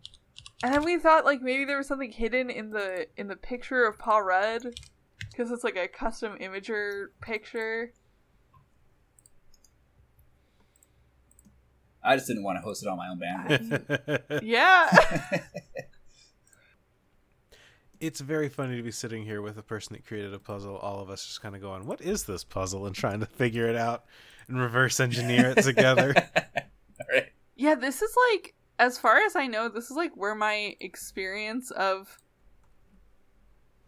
this ARG ended, because people were still trying to figure this out when I left to do my, like, study abroad stuff, and, like, by the time I was able to, like, get stable internet again in, like, Spain or Germany or wherever I happened to be, people were like, yeah, it's over, Danger is gonna, like... hang out with us and like tell us stuff about the ARG now. What could have been. It seems like you were the only one editing all of these and keeping the notes back way back in the day. So I think I was doing a bunch of these, and then people wanted to use the website, so like some stuff ended up on the website and like never got mirrored onto the docs. And the like big doc that was just like a link tree of all of these docs got deleted. Mm-hmm. Like whoever made that deleted it, so I no longer have that. Well, ooh, oh, I found it. Okay, so you type in that number, the 35 whatever is oct for WNE capital S lowercase q 6L, which is an imager for. Where are you guys at? Let me go ahead and send that there. Oh. Did we ever get that image? I don't think so. It's in the top right there. It's got stuff. UGU. Oh. This game is still going. This game is still on, guys. Live on the air. Where's DVD? Where's Jackson? We gotta get the band back together. Just... posted the J83 thing, like, hey, we accidentally started solving the Blink Network ARG again.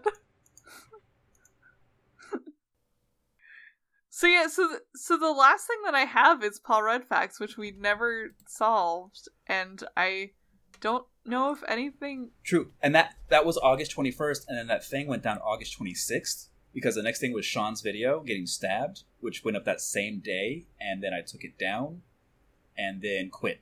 Oh, I vaguely remember hearing about that. I think that was, like, around the time that I was doing study abroad or, like, going out of the country, and I, like, heard that there was a video that had, like, gone up and got taken down.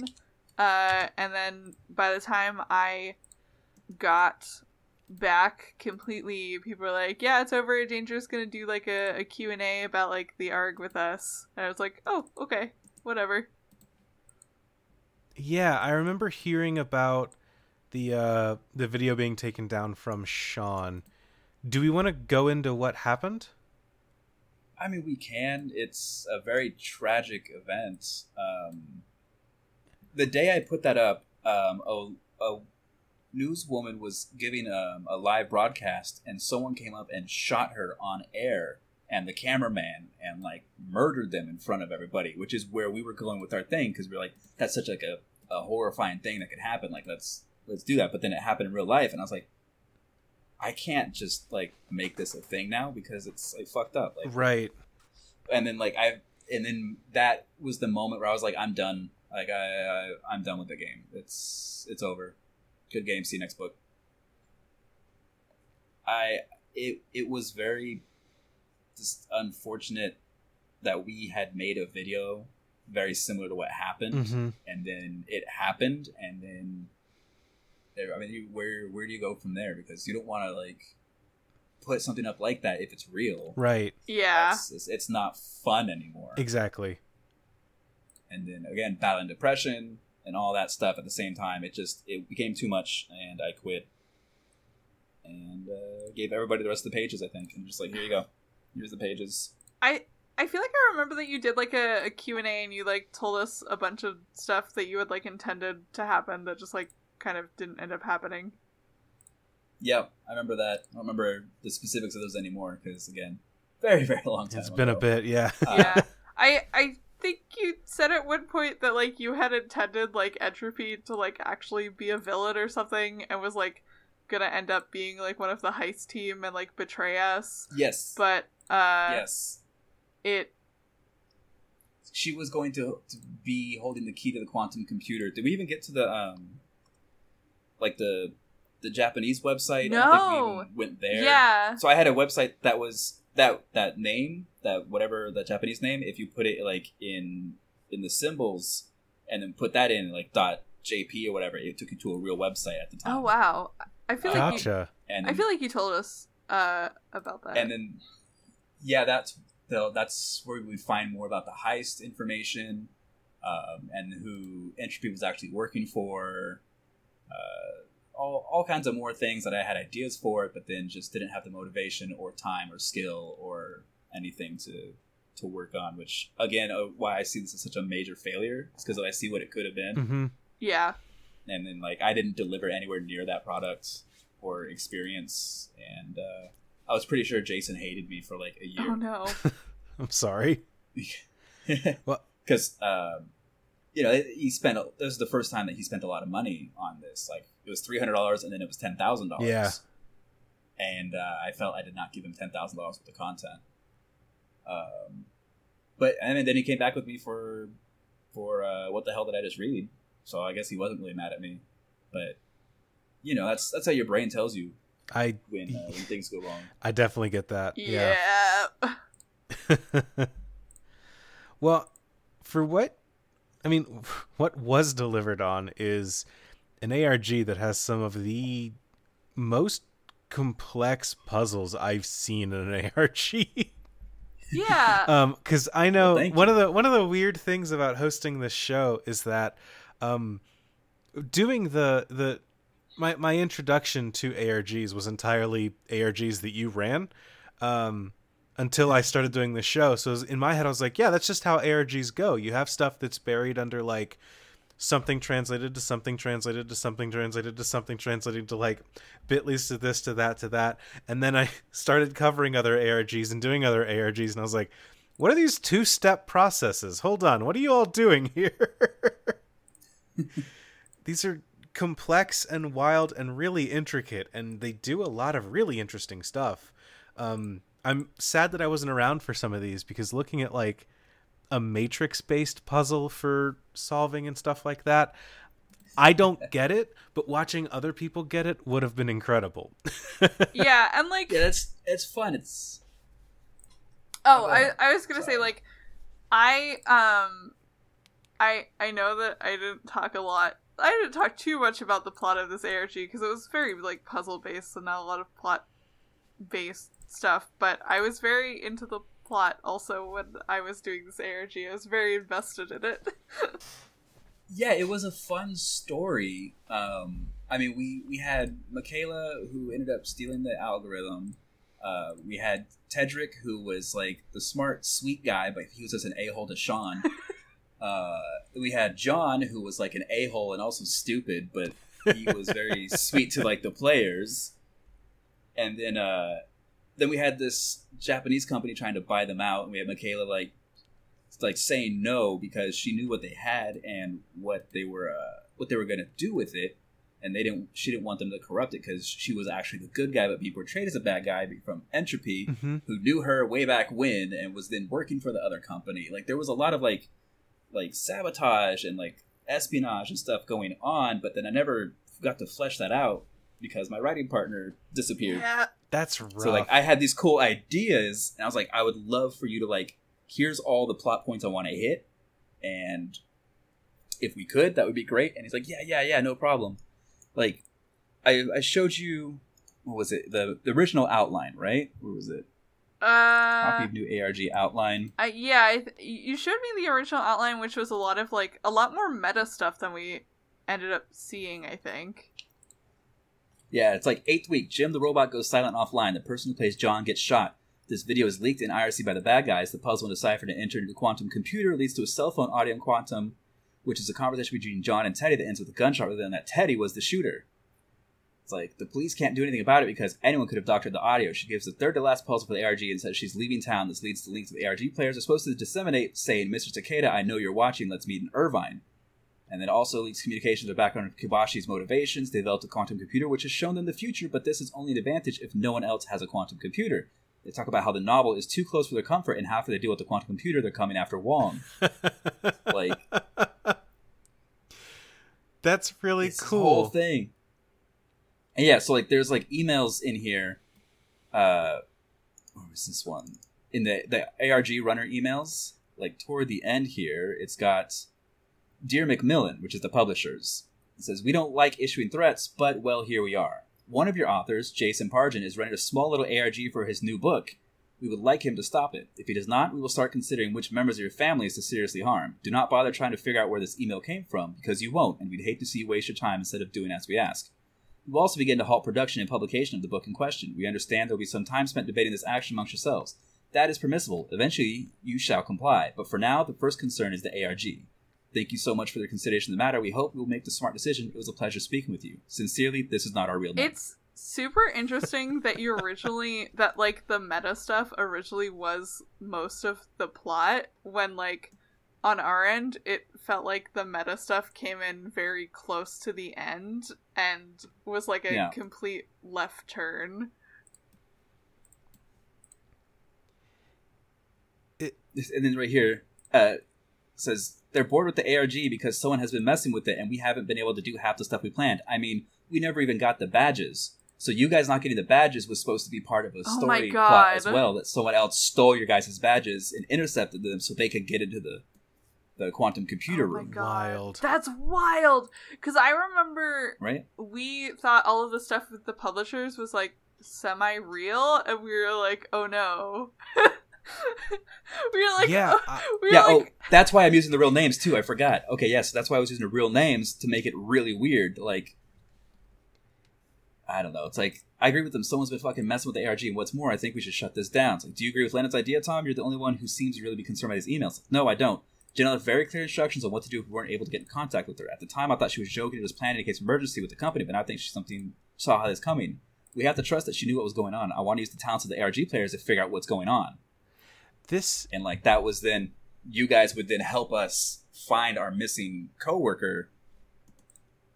Like the game would break, you know, and you guys would now like, we need your talents because you guys have shown us through how good you are at solving these puzzles. This person's really missing. Can you think you can help us?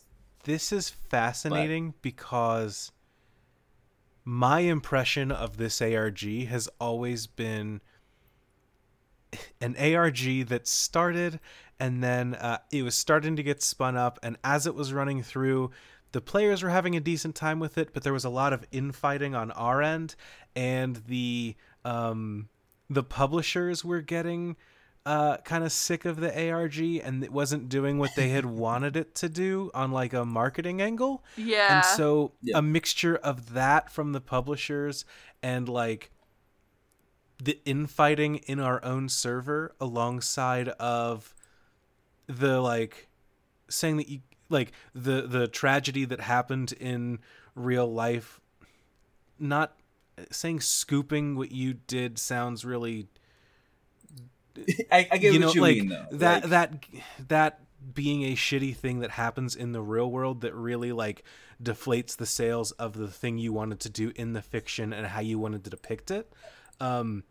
All three of those things culminated in this ARG just kind of like being shut down. That was my understanding of it as someone who was kind of involved in the beginning and like watched my brother play it a bit. It's so wild to me that like 2/3 of that is meta plot. Yeah. Yeah.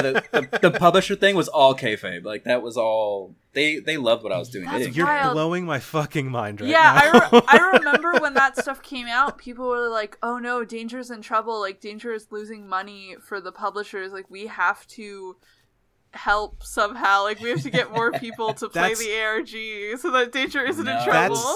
That's why all of these fucking Google Docs have links to pre-order the book at the top of them.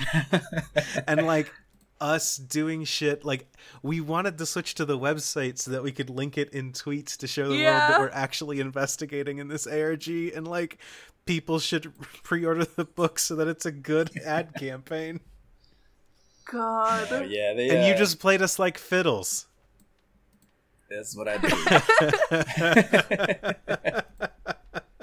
It's very easy when you're a narcissist and you're used to manipulating people. No, but yeah, no, the publishers all have always loved the stuff that I do. They asked if I was going to do one this time, but I honestly just didn't have the energy for it. No, I mean, fucking who does this? 2020.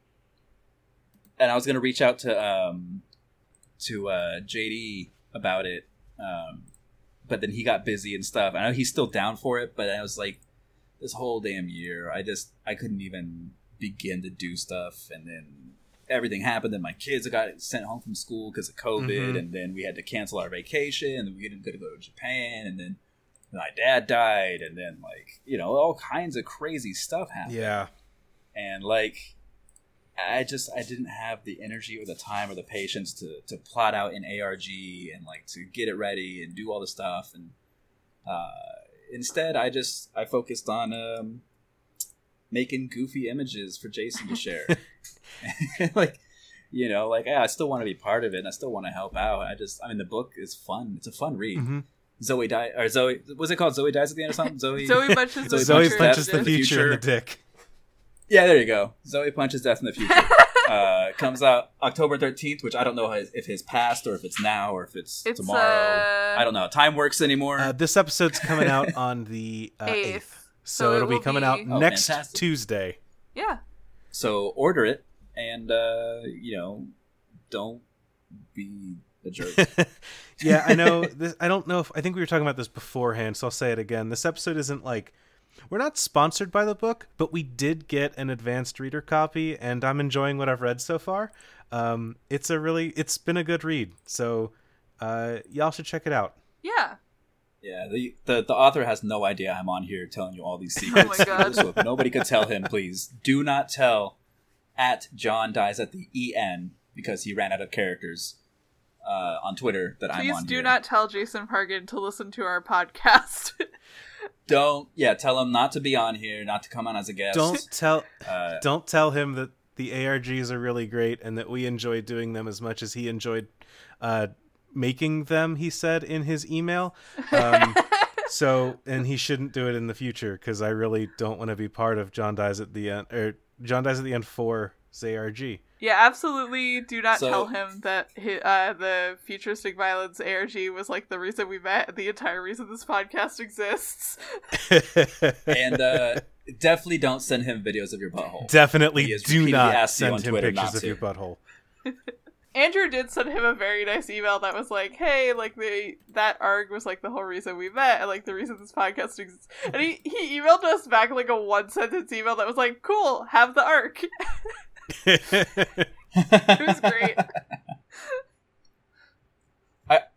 I also gotta say, back to the Spiders one, I know this isn't a Spiders episode, but one of my favorite parts was going in and buying like 100 cheeseburgers, 100 McDoubles from McDonald's to take a picture of and immediately like just give away to people. But for when Hot MC was going to meet Sean at Comic-Con, and then, so I took that picture, and then I went and met him as Amon from Legend of Korra on vacation. So he's Amon Vacation. And then I met Sean, and then we were waiting around for Hot MC to show up, and then he posted a picture online somehow of him waiting at the McDonald's, and no one's there to help him eat all these cheeseburgers. And then we were like, did we get the coordinates wrong? And then this Samurai Boba Fett comes up and hands us papers, and we're like freaking out. But I'm the guy that set all this up, right? God. And I'm like sitting there, like texting, like you guys as Hot MC while I'm talking to Sean, and I'm like, oh, let me hop on IRC and see if anything's popped in yet. And it's just, that's my favorite part of NERG, only because I got to do something in real life. That's really cool. And for a moment, take somebody into like a fantasy world. Yeah, I got to do a dead drop for the one that we ran. Not a dead drop, but I got to do a live event at C2E2 this year, the last convention that ever existed, where I handed out a bunch of business cards to players that said, Pepsi has a secret navy, you know, don't let them take over the world, and told them just to spread them all over the convention. So I spent my time at C2E2 finding a bunch of business cards that I created, planted all over the place. And it's one of the most proud it's like the proudest I've ever felt of anything, when I just would stumble across the thing that I made. It was so good. Riley got it on video. We have video of it. Yep. Wearing a shirt that said, ask me about my ARG dead drop. Nobody did. Hey, do you guys run that bad ARG things? No, we don't. No, because boy, those hit too close to home. One of our listeners who is also like a tabletop dev that I know runs it, who is in this Discord server, I think. Yeah, every single time he posts, I'm like, stop reading my notes. I think a lot of them are based on like stuff that we say on the show, but some of them are just genuinely like off the dome, amazing. I love this one. The dead drop is actually a specific drug you must adopt from a specific shelter. Yeah. Yeah. Bad ARG puzzles, that's what it is. Oh, man. Posting clues in the Michael's customer group chat. That was a good, like, 3 days. Uh-huh.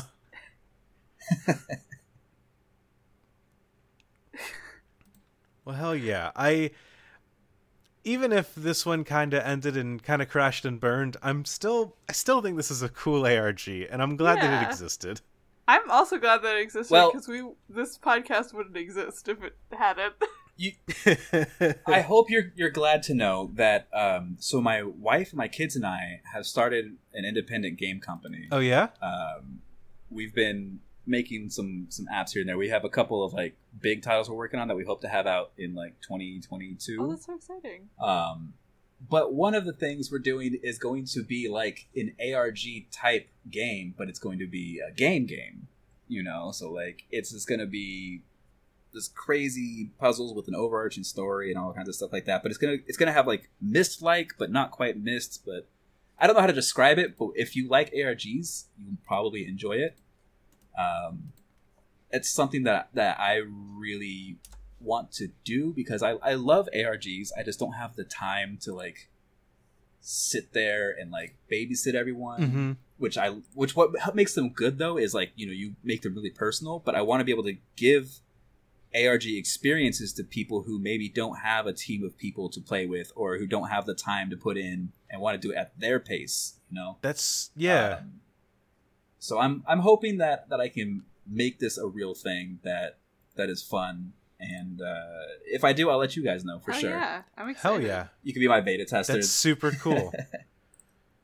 I'll have the different difficulties from easy to danger, or it'll be easy to taco dog. God.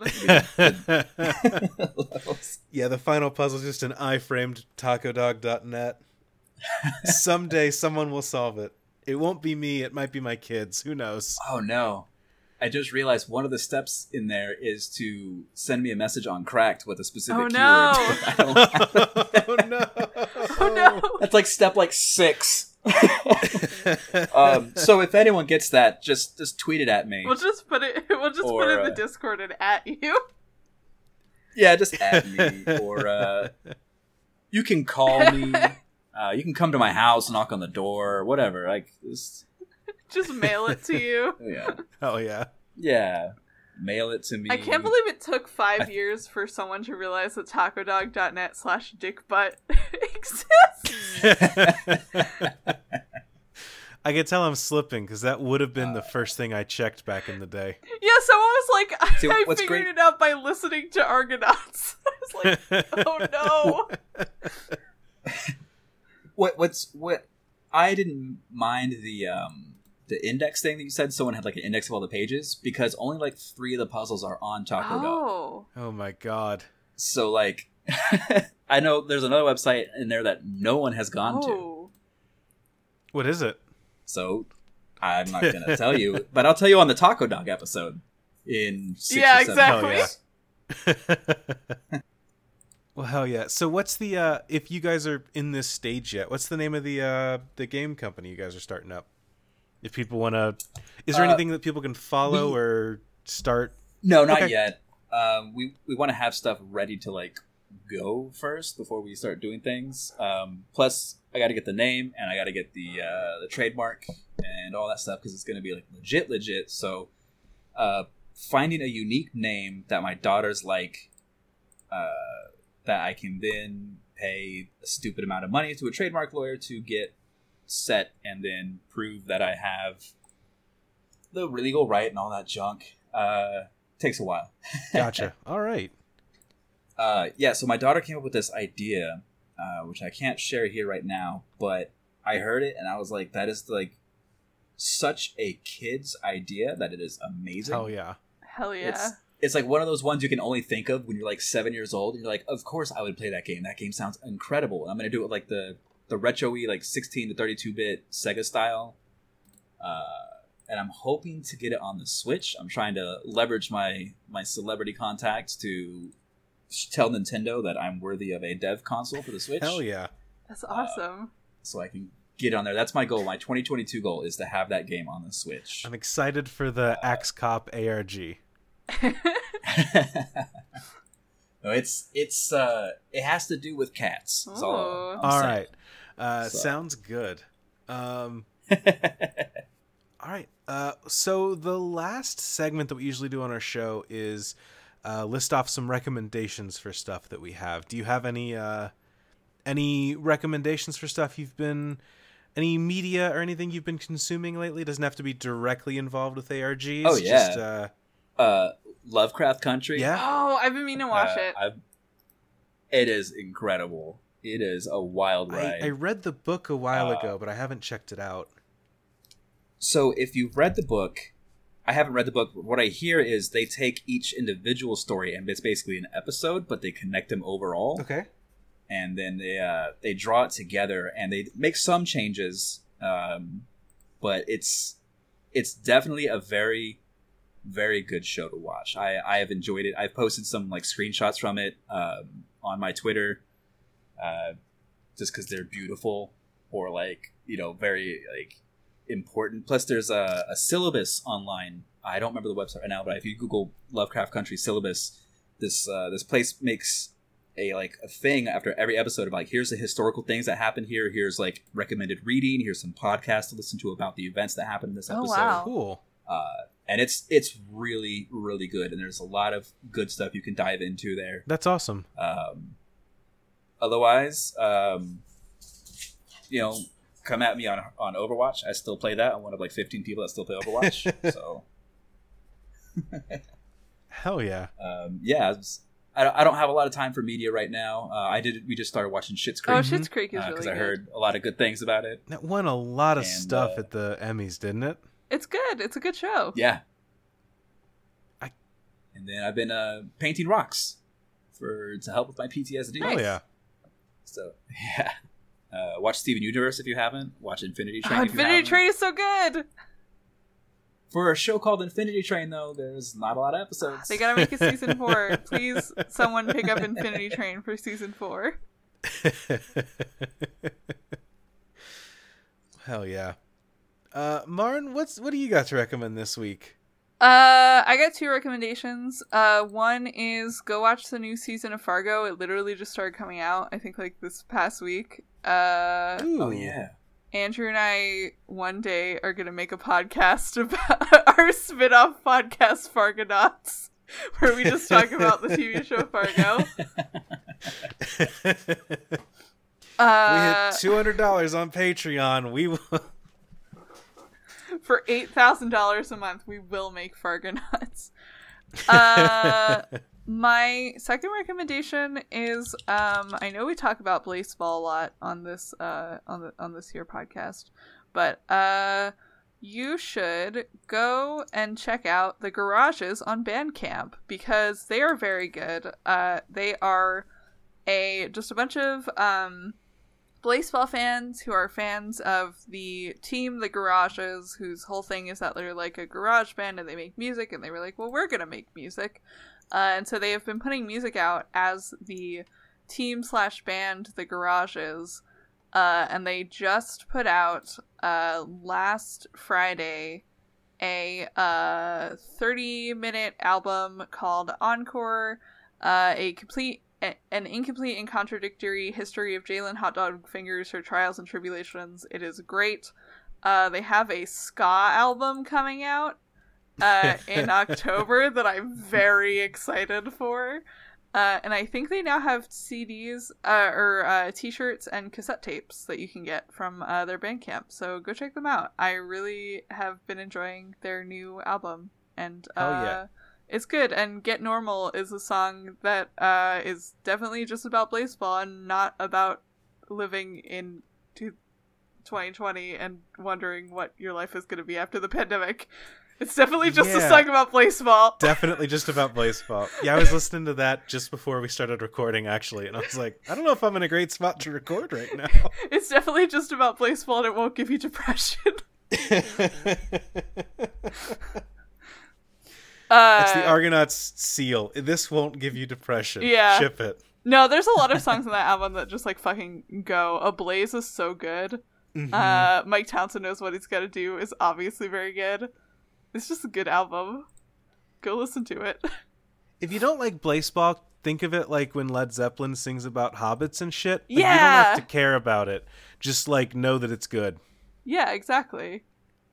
Hell yeah. And they're, like, on Spotify now, so I've seen people be like, oh, people are gonna, like, discover The Garages and not know that they, like, are making music about, like, a fake baseball video game. Which is, like, great. Good. Yep. Oh, my other recommendation for this week is also sport related, which is that I just finished watching the miniseries that John Boyce made on the Seattle Mariners, and it's very good. And it's the guy that did 1776, right? Yeah, which he is now putting out a sequel to as of yesterday. I'm just gonna write down John Boyce as a whole as your recommendation. Yeah, he well, it won't be as of yesterday when people are listening to this, but he just put it out yesterday, the same day that Neil Cicerega announced the new Mouth album. There's a lot of good web content coming out this week in 2020. There's a lot of web content that just came out that is all great that we already listened to, because it's that's my recommendation this week is the new Mouth album. My favorite song is the one that Marn predicted that's just called Come. So great. Good work, Marn. That wasn't me. That was a friend of mine. I can't take credit for that one. My actual recommendation this week, I have been playing too much of Hades, which is a new roguelike video game where you play as the son of Hades, who's decided that it's time for him to break out of hell. And fight his way up to the surface, out of the underworld. And you're helped by the different Greek gods as you go along your path. If you like roguelikes, it's one of the strongest ones I've played in a long time. The story is solid, and it does a really cool thing that I haven't seen other roguelikes do, where as you go through different runs, you start to unlock more and more story bits rather than just mechanical bits. Like The Bouncer. Yes, just like The Bouncer. If you from PS2. Hades is exactly like the PS2 classic Square Enix game The Bouncer. So check both of those out. Fantastic. Our friends who did the Bionicle ARG also did part of that ARG was based on The Bouncer, so I now know an unfortunate amount of things about The Bouncer. What? Yeah, my friends were obsessed with that game, and I busted out Katamari, and they called me dumb. But who's laughing now? History's proved you right. Yeah. Well, hell yeah. I think that's about gonna do it for us tonight. Oh, what's up? I have one more set of three recommendations. Hit me. It is my three favorite K-pop groups: G-Idol, Blackpink, and Red Velvet. You should be listening to them. Okay. If you haven't, you're wasting your life. So that's all I got to say about that. Hell yeah. Get into K-pop, y'all. I think that is going to do it for us. So Danger, thank you so much for coming on. Thank you for having me. Yeah. Where can people find you on the internet? Is there anywhere that you want people to reach out to you? Hopefully nowhere. Okay. If you don't want to be contacted, they won't. You can find my Twitter. It's, what was it? Bakugan? Yeah. B-A-K-U-D-A-I. Bakugan. Yeah, that's me. Do you want me to put at Bakugan in our show notes? Or do you want me to put your actual one? No, you can put my actual one. You can see all... I've been on Twitter for 12 years now and have almost 400 followers. Oh. Wow. And I think I recently hit like 1,000 tweets. Hell yeah.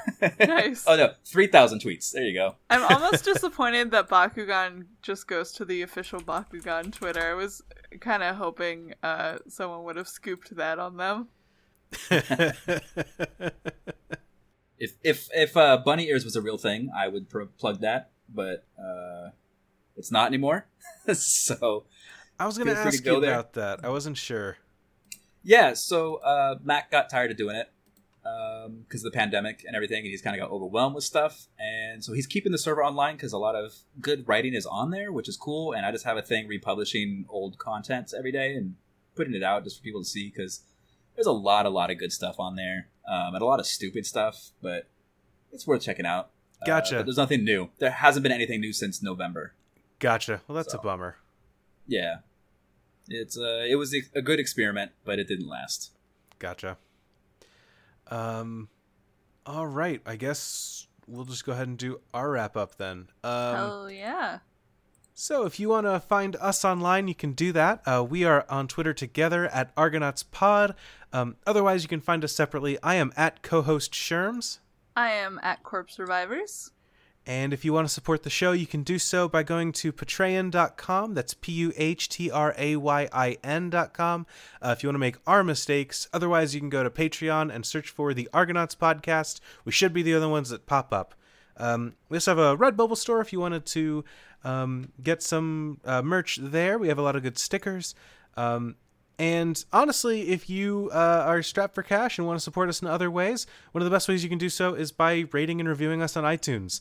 Every review helps us, and we would love to have more hit us. It helps us stand out from podcasts about Greek mythology and other Argonauts. How do I do that right now? If you go to... I don't know. You called me out. If you go to iTunes. If you search for us on iTunes, you should see a link to add a review. You can click that little 5-star button. I think we're a 5-star podcast, but Argonauts. You don't have to. I'm going to try this. I know how to do it because I just rated Podcast Minds. Actually, if you search us in the if you search us in the podcast app. There's a little thingy where you can add a rating, and then I think you can add a review as well. Oh, you click rate as reviews and then write a review. I have to sign in, so I'm not going to do it. But everyone listening should do it. Everyone listening should make up for Danger's failings and rate us on iTunes. I don't understand technology. I am 75 years old.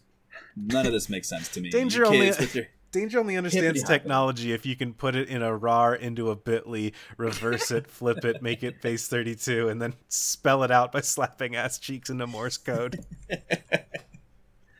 TM, don't steal that puzzle. Yeah, it's the Missy Elliott school of technology. God. I think that's going to do it for us.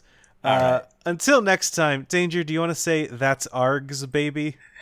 That's ARGS, baby. Yeah, girl. What you know about burgers, baby? Yeah. Girl, you looking so fine.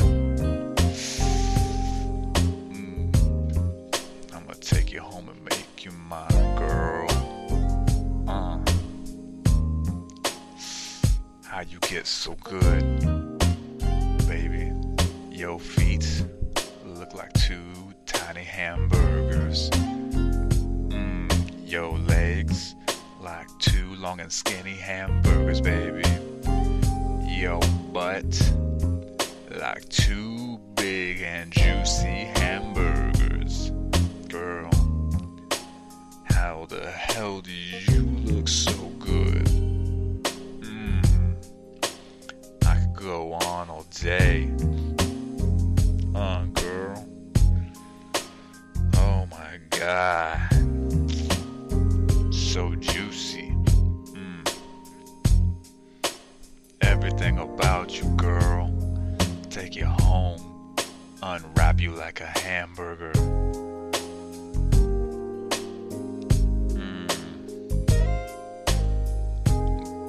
No pickles though. That shit is gross. Yo belly, like one big hamburger, all greasy and smelly. Yo boobs, like two greasy hamburgers, dripping cheese all over the place. Yo neck, like a big double cheeseburger. Girl, all of your face, like a big sesame seed bun. Not quite a burger, but it's still delicious. But your eyes, girl, your eyes like two big 100% beef patties. Girl, I can look into your eyes forever. Yeah. Yeah, girl. Your hair is not quite like a burger. Not sure what to say about that part, but the rest of you, girl, looks just like a hamburger. Yo cankles like juicy hamburgers. Yo back like the back of a hamburger. Girl, all greasy. Hold on a second. Let's get hamburger.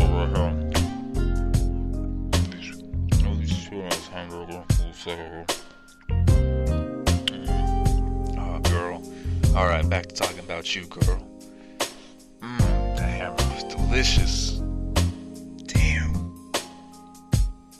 girl, excuse me for a second. I gotta finish eating this burger real quick.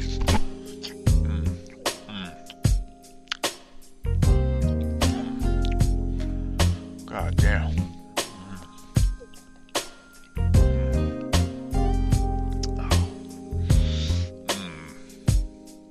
Damn.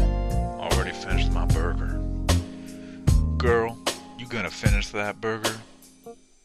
Hey, I'm Saker. And I'm Evan. And our podcast is It's All Been Done, a Barenaked Ladies podcast. Hey, what's that podcast about, Ev? So, do you know of a band called Barenaked Ladies? 1 Week. Yeah, that's one of them. Okay, all right, cool. Yeah, I know of them. Did you ever want to learn more about them? Or... Absolutely not. Okay, well, then this is the podcast for you, because we teach you nothing with various guests. Yeah, like Matt Besser. Holy shit. We climbed in a second-story window and partied in this house where we barely... didn't know at all the people. That was crazy. Holy fuck, Mike Mitchell. Well, I don't know how much you guys really do love Barenaked Ladies. Justin McElroy. Grab your tongue, and I want you to say born on a pirate ship. Born on a pirate ship. You were born on a pile of shit? And many more. So check it out. But also, if you don't like Barenaked Ladies, we talk about them probably like a third of the time. So. Yes. That's every Tuesday, wherever fine podcasts are sold. We could make a board game about it.